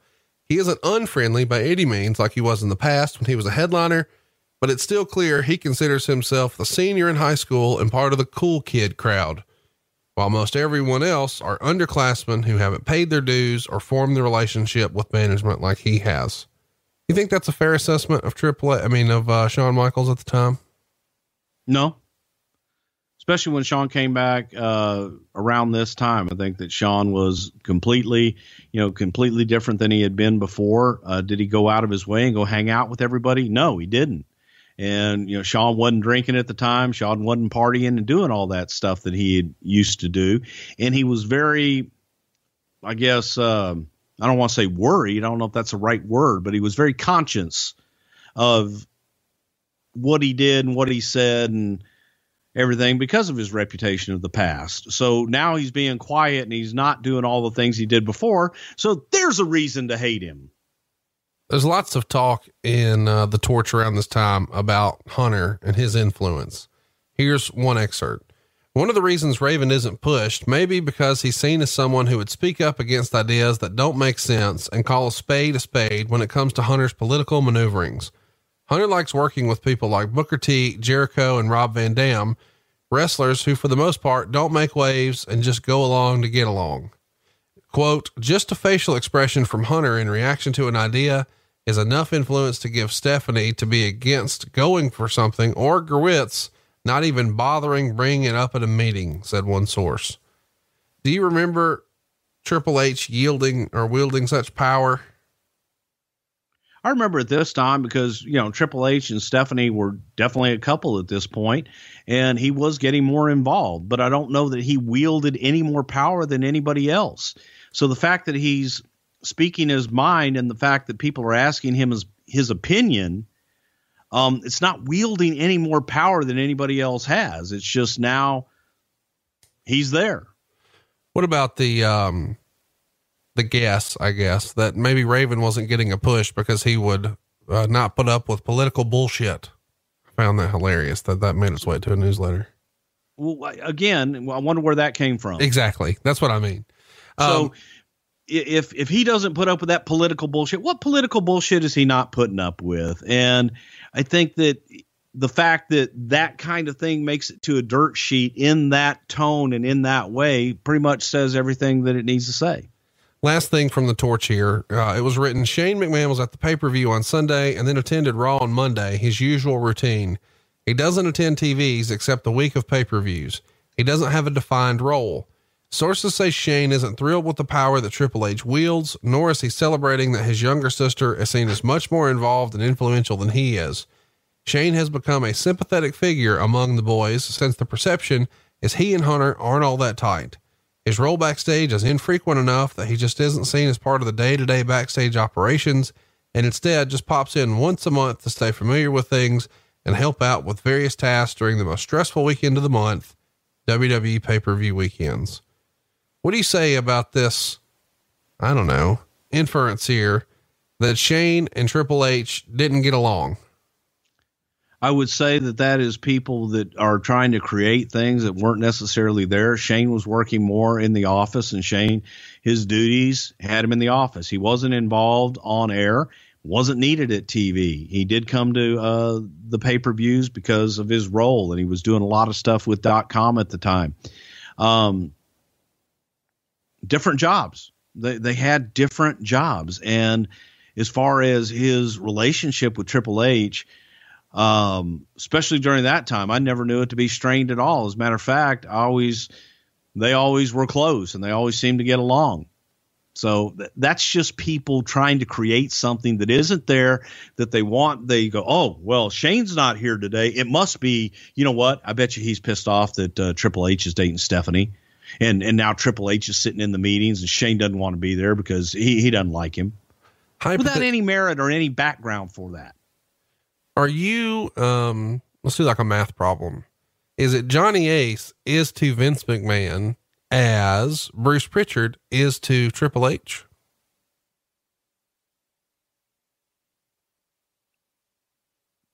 Uh, no. Let me ask another question. Has Hunter ever had a bad hair day that you remember? Lots. Can you tell us about one in particular? Um, this pay per view, as a matter of fact, I didn't like his clean shaven look and the sideburns. What didn't you like about it? I didn't like it. Can you give us any detail about something you didn't, I didn't like, like? the clean shaven look. I, I I I haven't liked a lot of his facial hair looks. It took as a matter uh, of fact. took nearly three hours, but I finally got you to say something bad. Let's go to let's go to Facebook. We asked you to uh, give us some Oh, insight. well, you, okay. Well, let's. Uh, you, we want to talk about something you won't say shit bad about. Go ahead. I'm, I'm ready. No, go ahead. I'm not going to go. See, I, I'm not going to go there. All right. Well, we know where you were going. Facebook.com forward slash something to wrestle. We've all got our allegiances. Um, mine maybe a little different than yours. Uh, let's go to some fan questions, Bruce. I don't have allegiances. See, that's what upsets you. I don't have any allegiances. I don't have anything. I'm just telling it like it is from a different perspective. You've heard one narrative of people that don't know, that people that look at it from afar. I was there. I'm giving you my perspective. Okay, cool. If you'd like to uh, ask some questions about Triple H next week when we cover Survivor Series 1987, cruise on over to facebook.com forward slash something to wrestle and look for a post. We're going to have a Survivor Series graphic up this weekend. And don't forget your new Thanksgiving tradition. We've got something pretty special we're hoping to put together for you to get you excited about this. Cruise on over. It's facebook.com forward slash something to wrestle and tune in this Thanksgiving night. I know you're used to Friday noon main event. It's different this week. We're giving it to you on Thanksgiving, 7:30 Eastern time. Tune in 7:30 Eastern on Thanksgiving night at somethingtowrestle.com and then fire up the WWE Network Survivor Series 1987 is what we're going to be doing. And we're doing something we haven't done here before. We're going to watch the entire pay-per-view together. So mute your commentary on the television and listen to Bruce and I instead as we break down all things Survivor Series 1987. It was the Starrcade Killer, man. And uh, we're going to have fun with this. I'm excited for that, aren't you, Bruce? Yes, I am. As a matter of fact, I think it'll be fun to do a little something different. We had a lot of fun last time that we we watched um, Beyond the Mat. Beyond the Mat, and uh, that was a lot of fun. So it'll be different. This will be fun because it's your new Thanksgiving tradition. Of course, historically, Thanksgiving was the biggest night of the year for professional wrestling, right, Bruce? Everywhere, Thanksgiving and Christmas nights were the two biggest nights of the year, and this Thanksgiving will be the biggest night because you get to spend it with us. Start your day with uh, WHWMonday.com. Tony Schiavone and I are going to cover Starrcade 87, and we're going to get rolling on that at uh, 4 Eastern, or maybe it's 5 Eastern. I don't know, sometime in the afternoon. And then right after that, man, flip it over to somethingtowrestle.com and uh, let's watch Survivor Series 87. But now let's go to Facebook. We are going to ask some Facebook questions in next week's show, too. So get in on that action. Facebook.com forward slash something to wrestle. Michael Elkin wants to know where does the Elimination Chamber match rank for Bruce as far as match concepts? Wow, it, it doesn't rank up there high uh, because it's just a tough match to work. So it's not one of my favorites. Let's just put it that way. Was this supposed to be just a one off, or did you guys know this was going to be a new gimmick match for us moving forward, like Hell in a Cell? We, no, we were looking for a new gimmick match to, to pull out once a year and, and maybe do it. Um, we were actually thinking, believe it or not, to do a December pay per view around the chamber. Donovan Feenan wants to know Is it also true that Triple H wanted to bring back War Games for this show and the Elimination Chamber was Vince's compromise? The War Games was definitely discussed, and, and that was something that was always brought up by either Triple H or Michael Hayes. And Vince just hated the concept of War Games, didn't get it, didn't like it, and would knock it down every time it was brought up. John Shiro wants to know what looked worse, Shawn's tights or Shawn's haircut? I'm ooh, that's tough. Uh, I, I always go with the Dutch boy haircut. Rashad Taylor wants to know how high on Christopher Nowinski was Vince McMahon. I think that's kind of a fun question considering all the work that Chris has done with CTE in the years since. Uh, I'm sure we'll talk about that another time, but how did Vince feel about him back in these days? He's a Harvard graduate. Look at him. There were high hopes for Nowinski, and it's funny because Nowinski got a really bad rap when he started. If you go back and you look at the history of Chris Nowinski and his background, truly a Harvard graduate. He went to Walter Kowalski's wrestling school. He went through tough enough. He didn't win. He didn't give up. He kept coming back and kept trying and kept after it. He was persistent. Um, man, he had it rough. He got kicked out of the locker room. The boys didn't like him. He came across as very snooty. Right. It's just his personality. Um, but Chris is an extremely intelligent guy. And if you take the time to get to know him, uh, oh, I'm, I'm going to kiss Chris Nowinski's ass now. He's really a great guy as well and a, a really smart son of a gun. Lewis Bowles misunderstood. Wants, cool. Lewis Bowles wants to know when running a show at Madison Square Garden, what factors went into deciding whether you guys should use the stage or the smaller side door in the arena? That is a great question. And I actually have it here in my notes. I hated using the entrance that we used for Survivor Series. And is if you watch it because it's where the hard cameras were set up and you're staring in to that damn entryway. And in the garden, historically, that was always the entryway, but it also served as a, a passerby for the audience to walk back and forth through. And there was always security guards and ushers, and that's where they all hung out. So now this was the first event that we held at the garden where we had this type of an entrance and we had that big LED board there. Right. The video monitor board.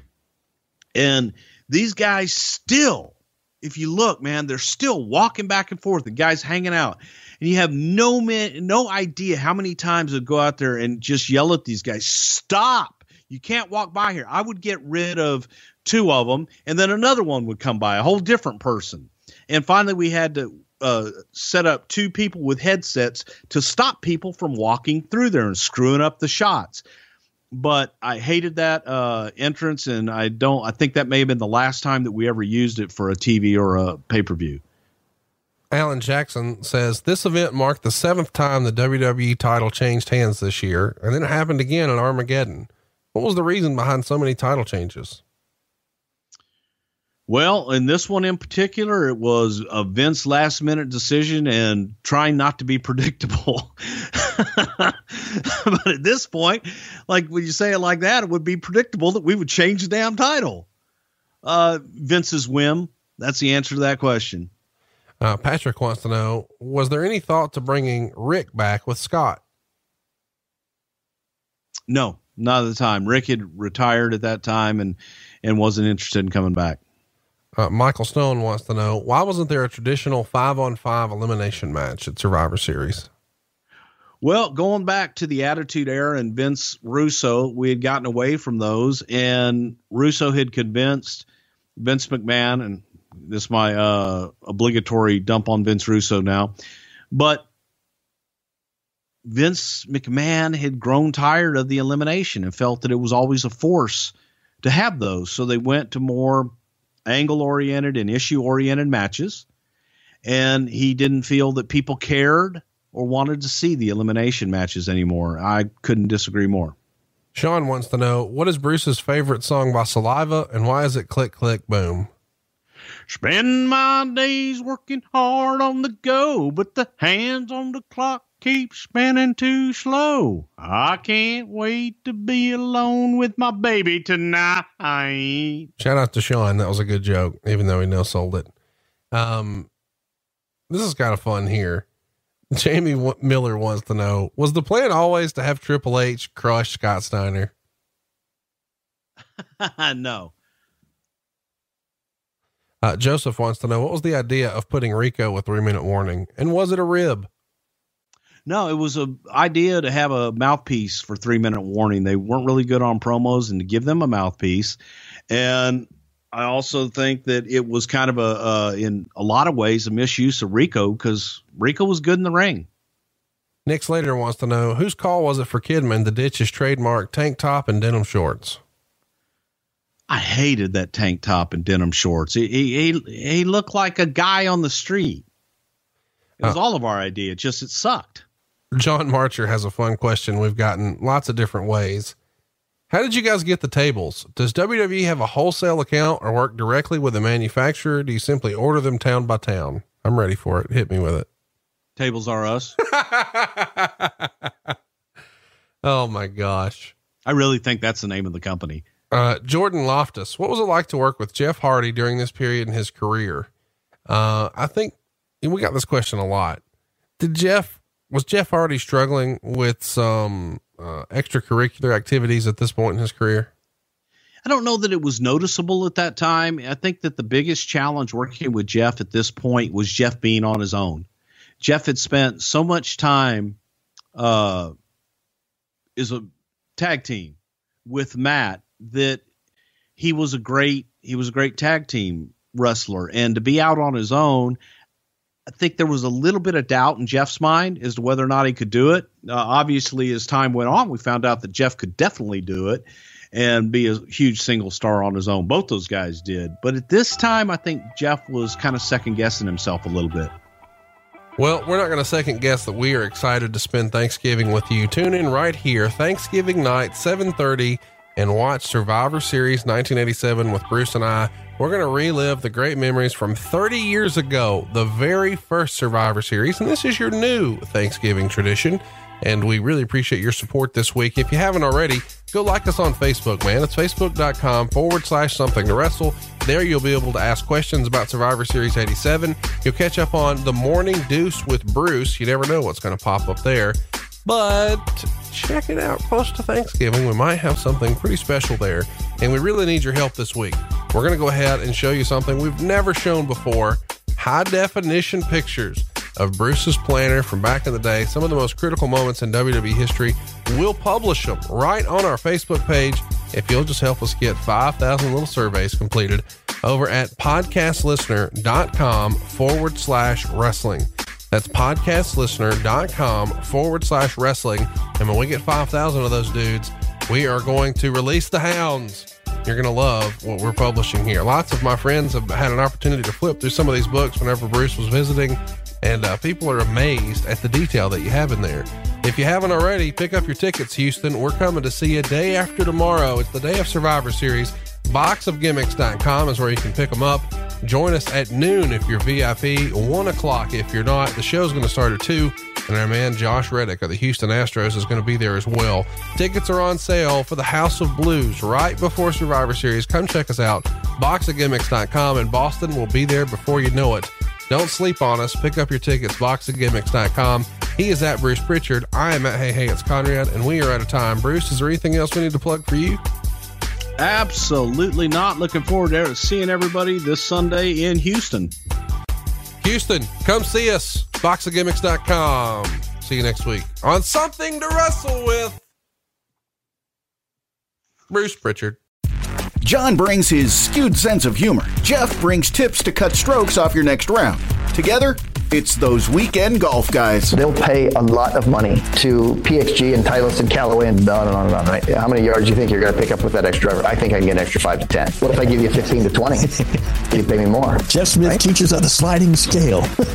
Those Weekend Golf Guys, the podcast, part of the Believe Network. Just search B L E A V on YouTube or wherever you listen.